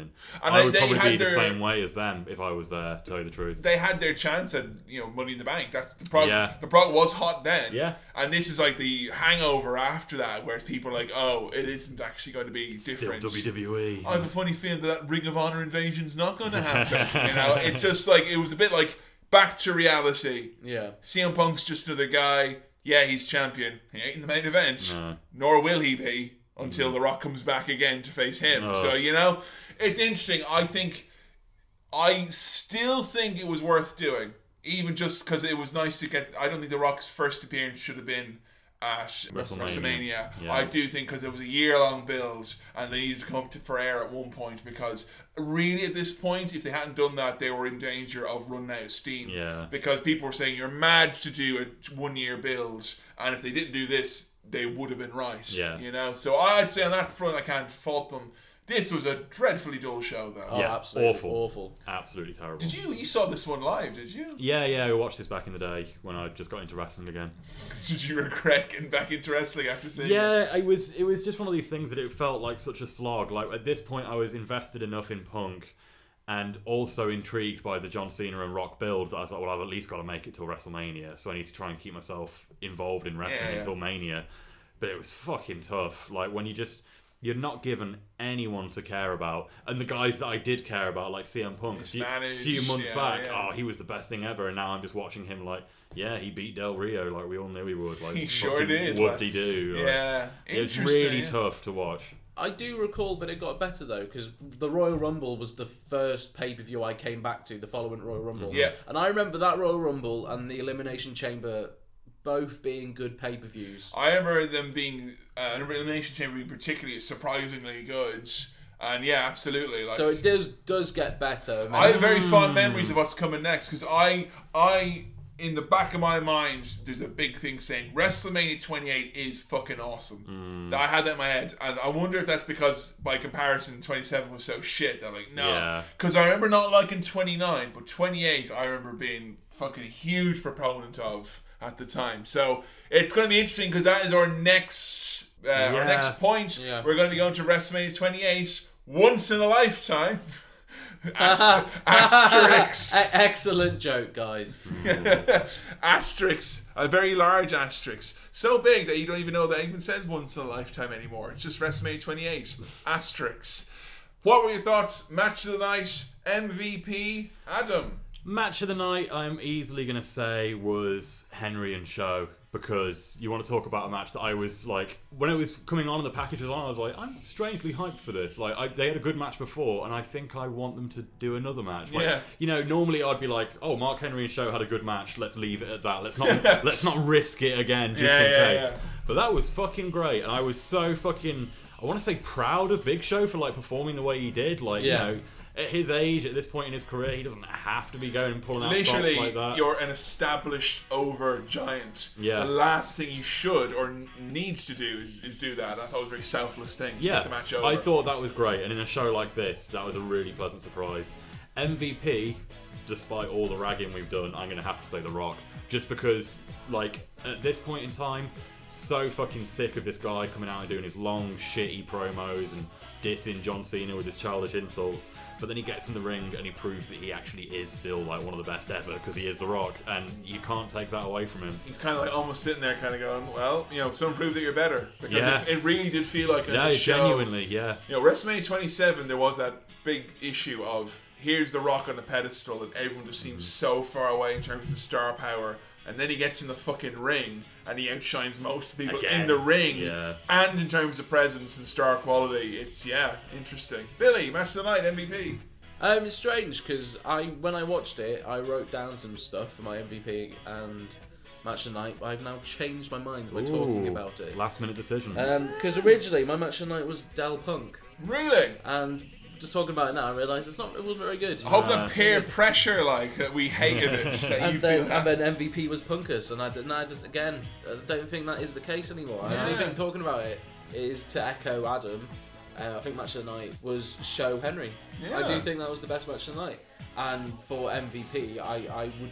I'd be inclined to give it to the both of them as well. Yeah. Because I haven't watched the Money in the Bank match that you watched. Yeah. I haven't watched that pay per view, so this was my first time seeing what you guys were talking about by Henry and Show just going insane. Mm. The unexpected stuff. Like, yeah. So I would like to give M V P to both of them. Awesome. Nice. Really, really surprised. Really, really surprised. It, it's, it says something when the match of the night has been given twice now to a match that ended in a ball shot. Like, yeah. Really says a lot. I mean, for me, I'm going to have to go M V P with The Rock for yeah. you know, reasons just discussed. It is very interesting that imperfect Rock, who you know he's better in the ring, I think he's a lot worse in terms of his clarity and his humour, and he's, he just seems a bit out of touch on the mic. Whereas in the Edge there, it felt like you give that guy a mic and he could talk for days. Yeah. And it felt like there was like a panicked quality to what he was doing. When you're listing your catchphrases yeah. and you're literally going, remember? You know, you know, as Tony Soprano said, the, the lowest form of conversation is remember when, which obviously makes our podcast obsolete in the eyes, in the eyes of the New Jersey Mafia. But, I mean, it just felt like The Rock, it was a little transparent. Mm. And you know what? You can kind of go, well, if you're a new fan or a young fan, you're not going to know that. But he is reaching out to the older fans. People who've been there before. And I'm pretty sure most people who would look at this and kind of go, you are trying a little bit too yeah. hard. If you can imagine like Austin or Hogan or any other wrestler going, remember yeah. remember three sixteen? What? Remember when I... Kind uh, of whoop-ass. You know, re- remember, remember me? Yeah. Please. Remember me! Remember start, me! When he starts singing New York, New York straight afterwards. You like, know, Andre yeah. the Giant, Frank Sinatra, old blue eyes, you know? All that being said, no one came close. Mm. And I must say, it's made me really appreciative that even though maybe some can make some arguments about, you know, the roster not being pushed to its fullest ability and problems with three-hour shows, yada, yada, yada, but I do think their overall presentation of their wrestlers is a lot better now. Mm. Like, it felt like they were saying in so many words here tonight, whether intentional or otherwise, this guy's a fucking jabroni. Yeah. You know, what was the point of saying that about Jack Swagger if yeah. not to bury the man? Yeah. You fucking know? The entire women's division. Morrison, women's buried. division, Zack. Fucking everyone was yeah. getting shots fired at them. They were like, yeah, that kind of shit. And you know what? That's mean, you yeah. know? Whereas now I feel like they're a little bit more protective of yeah, their guys. For sure. But man, five years is a big fucking time, huh? Like, things really changed. I don't remember being this bad. Mm. Match of the night, I will probably say, is Cena and Rock against Awesome Truth. Because, again, I just had the real surprise mm. of, you know, Rock doing, you know, such amazing shit. And I thought that Truth really, you know, it was like his own, one of his two main events he's ever had, and I thought that, you know, he was entertaining here, and he probably guaranteed that he was going to be around for a bit while longer. Mm. But that's a begrudging match of the night, a begrudging M V P. Yeah. I fucking hated this show. Yeah. I, I had to watch this in like twenty sittings. I couldn't get through it all at once. Painful. But our next up is WrestleMania twenty-eight, and thank you so much for seeing this episode of the Out of Chair Podcast. And as always, if you're listening on SoundCloud, iTunes, or on Stitcher Radio, make sure you leave a rating or a review and subscribe. Go back and check out all our other episodes. We are currently reviewing The Rock's return to W W E in twenty eleven, but we did review all of the Attitude Era. Go check it out. Lots of bonus episodes in between. Adam and I will be continuing our Summer of Punk bonus episodes as well, so we get to look at Punk's rise in a little bit more detail. It's a bit of a sidestep from main timeline. People who are asking me about us adding our podcast onto Google Play. I have tried many, many times to get around the fact that Google Play is not doing podcasts in the U K as of yet. I really want the podcast to be there because I'm aware that a lot of people are using that now as their main podcast place. Just so you know, I'm trying my dangest. Google are no selling it. It's not here yet. If you are able to offer me a workaround or have any ideas, please tweet us at A E Podcast. Send us a message on facebook dot com forward slash Attitude Era Podcast, and go to those places and like and follow respectively, because, you know, we do lots of nice stuff there as well. If you would like to see some more visual content, go to vimeo dot com forward slash A E Podcast, and you'll see some of the greatest moments of the podcast put to video. Things including our Grunt Hall of Fame, where I detailed just about every grunt of the night, I think, in one long grunty video. That was a fucking cathartic video. Yeah, I've got a terrible feeling I've missed a couple after that, you know, so I'm worried that I'm going to have to go back over it again oh, with a fine tooth comb. Digital technology. The director's cut of all the grunts. Add a few do-backs in there with Jim Jarrett's doing the old sleeper hole, like, you know. Ho ho ho! It's Christmas. You should get your friends and family some wonderful gifts from us here at the Attitude Era Podcast. Hello. If you go to prowrestlingtees dot com forward slash A E Podcast, you will find some wonderful designs straight from the Attitude Era Podcast. And buying one of those would make not only a perfect holiday gift for the A E Podcast fan in your life, but you'll know that you're helping out the podcast monetarily as well. And if you want to support the podcast and get access to some juicy bonus monthly Patreon-only content, you can head over to our Patreon page, patreon dot com forward slash A E Podcast. If you become a one dollar backer, you get access to our maddening show notes. You get to see things like me writing, "This is a fucking stink show" in capital letters. For five dollars, you get access to the SmackDown Crawl. Me and Adam are going to be doing monthly reviews of all of SmackDown. Uh. Hey, you're fucking uh, now. There's some gold in them there hills, and you know it, and I know it. Starting all the way back from episode number two of SmackDown, because we did do the pilot as a bonus Already. episode. For ten dollars, you get access to our monthly live stream and Q and A as we play some video games and answer your questions. And for twenty dollars, you can become a V I P member of the Glag A community and get access to all of our existing audio commentaries, which are available from selfie dot com slash A Podcast. For free, you get all future commentaries for free and discounts on any and all future merchandise, as well as some fun little gifts and stuff along the way. Let us know what types of things you'd like to see on Patreon, guys, and thank you everyone who has supported us so far as we're just starting off this new endeavour. And finally, if you are a Stuff and Things merchant like myself, head on over to matthews botchamania dot com for fine Stuff and Things. That was the most professional one today. Yeah, it was very clear and concise. I just you love know. the idea of people that have only started listening to the podcast recently, and they just think that you're just a complete lifeless shill. Like, you've never even been on Botchamania. Coming up next on B B C Radio four, Stuff and Things, like, on botchamania dot com. You have no idea how hard it was for me then, because as soon as I mentioned being a merchant, I just imagined me like selling Botchamania out of like spice barrels in Arabian market. What do you buy? That's a nice website, stranger. You've got a good eye. Wrestling's not just for watching, wrestling's for looking at people fuck up as well. Well, that's going to do it for this episode of the Attitude Era Podcast. It's a goodbye from me, Kevin. Me, Adam. And me, Billy. And we will see you next time when we're going to review WrestleMania twenty-eight. Tonight, oh, we are young.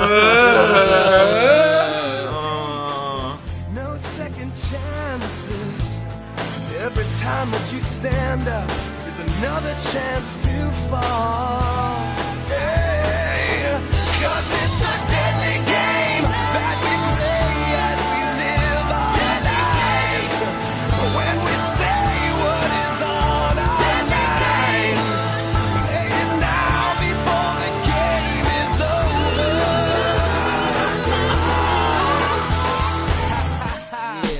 worldwide money. Once again, A Z, uh-huh. firm style, back in effect, student, new regime. Each one teach one, take time to reach some. The young speak dumb, money divides the weak one. Where we from, the cold streets you keep from. If not, it'll be your lungs you bleed from. Repeat none, most addicts you least strung. Lost into eternal sleep comes. On the back, telling back, no guns, no concern. Straight away, no tongues. Judgment day, causing all markers.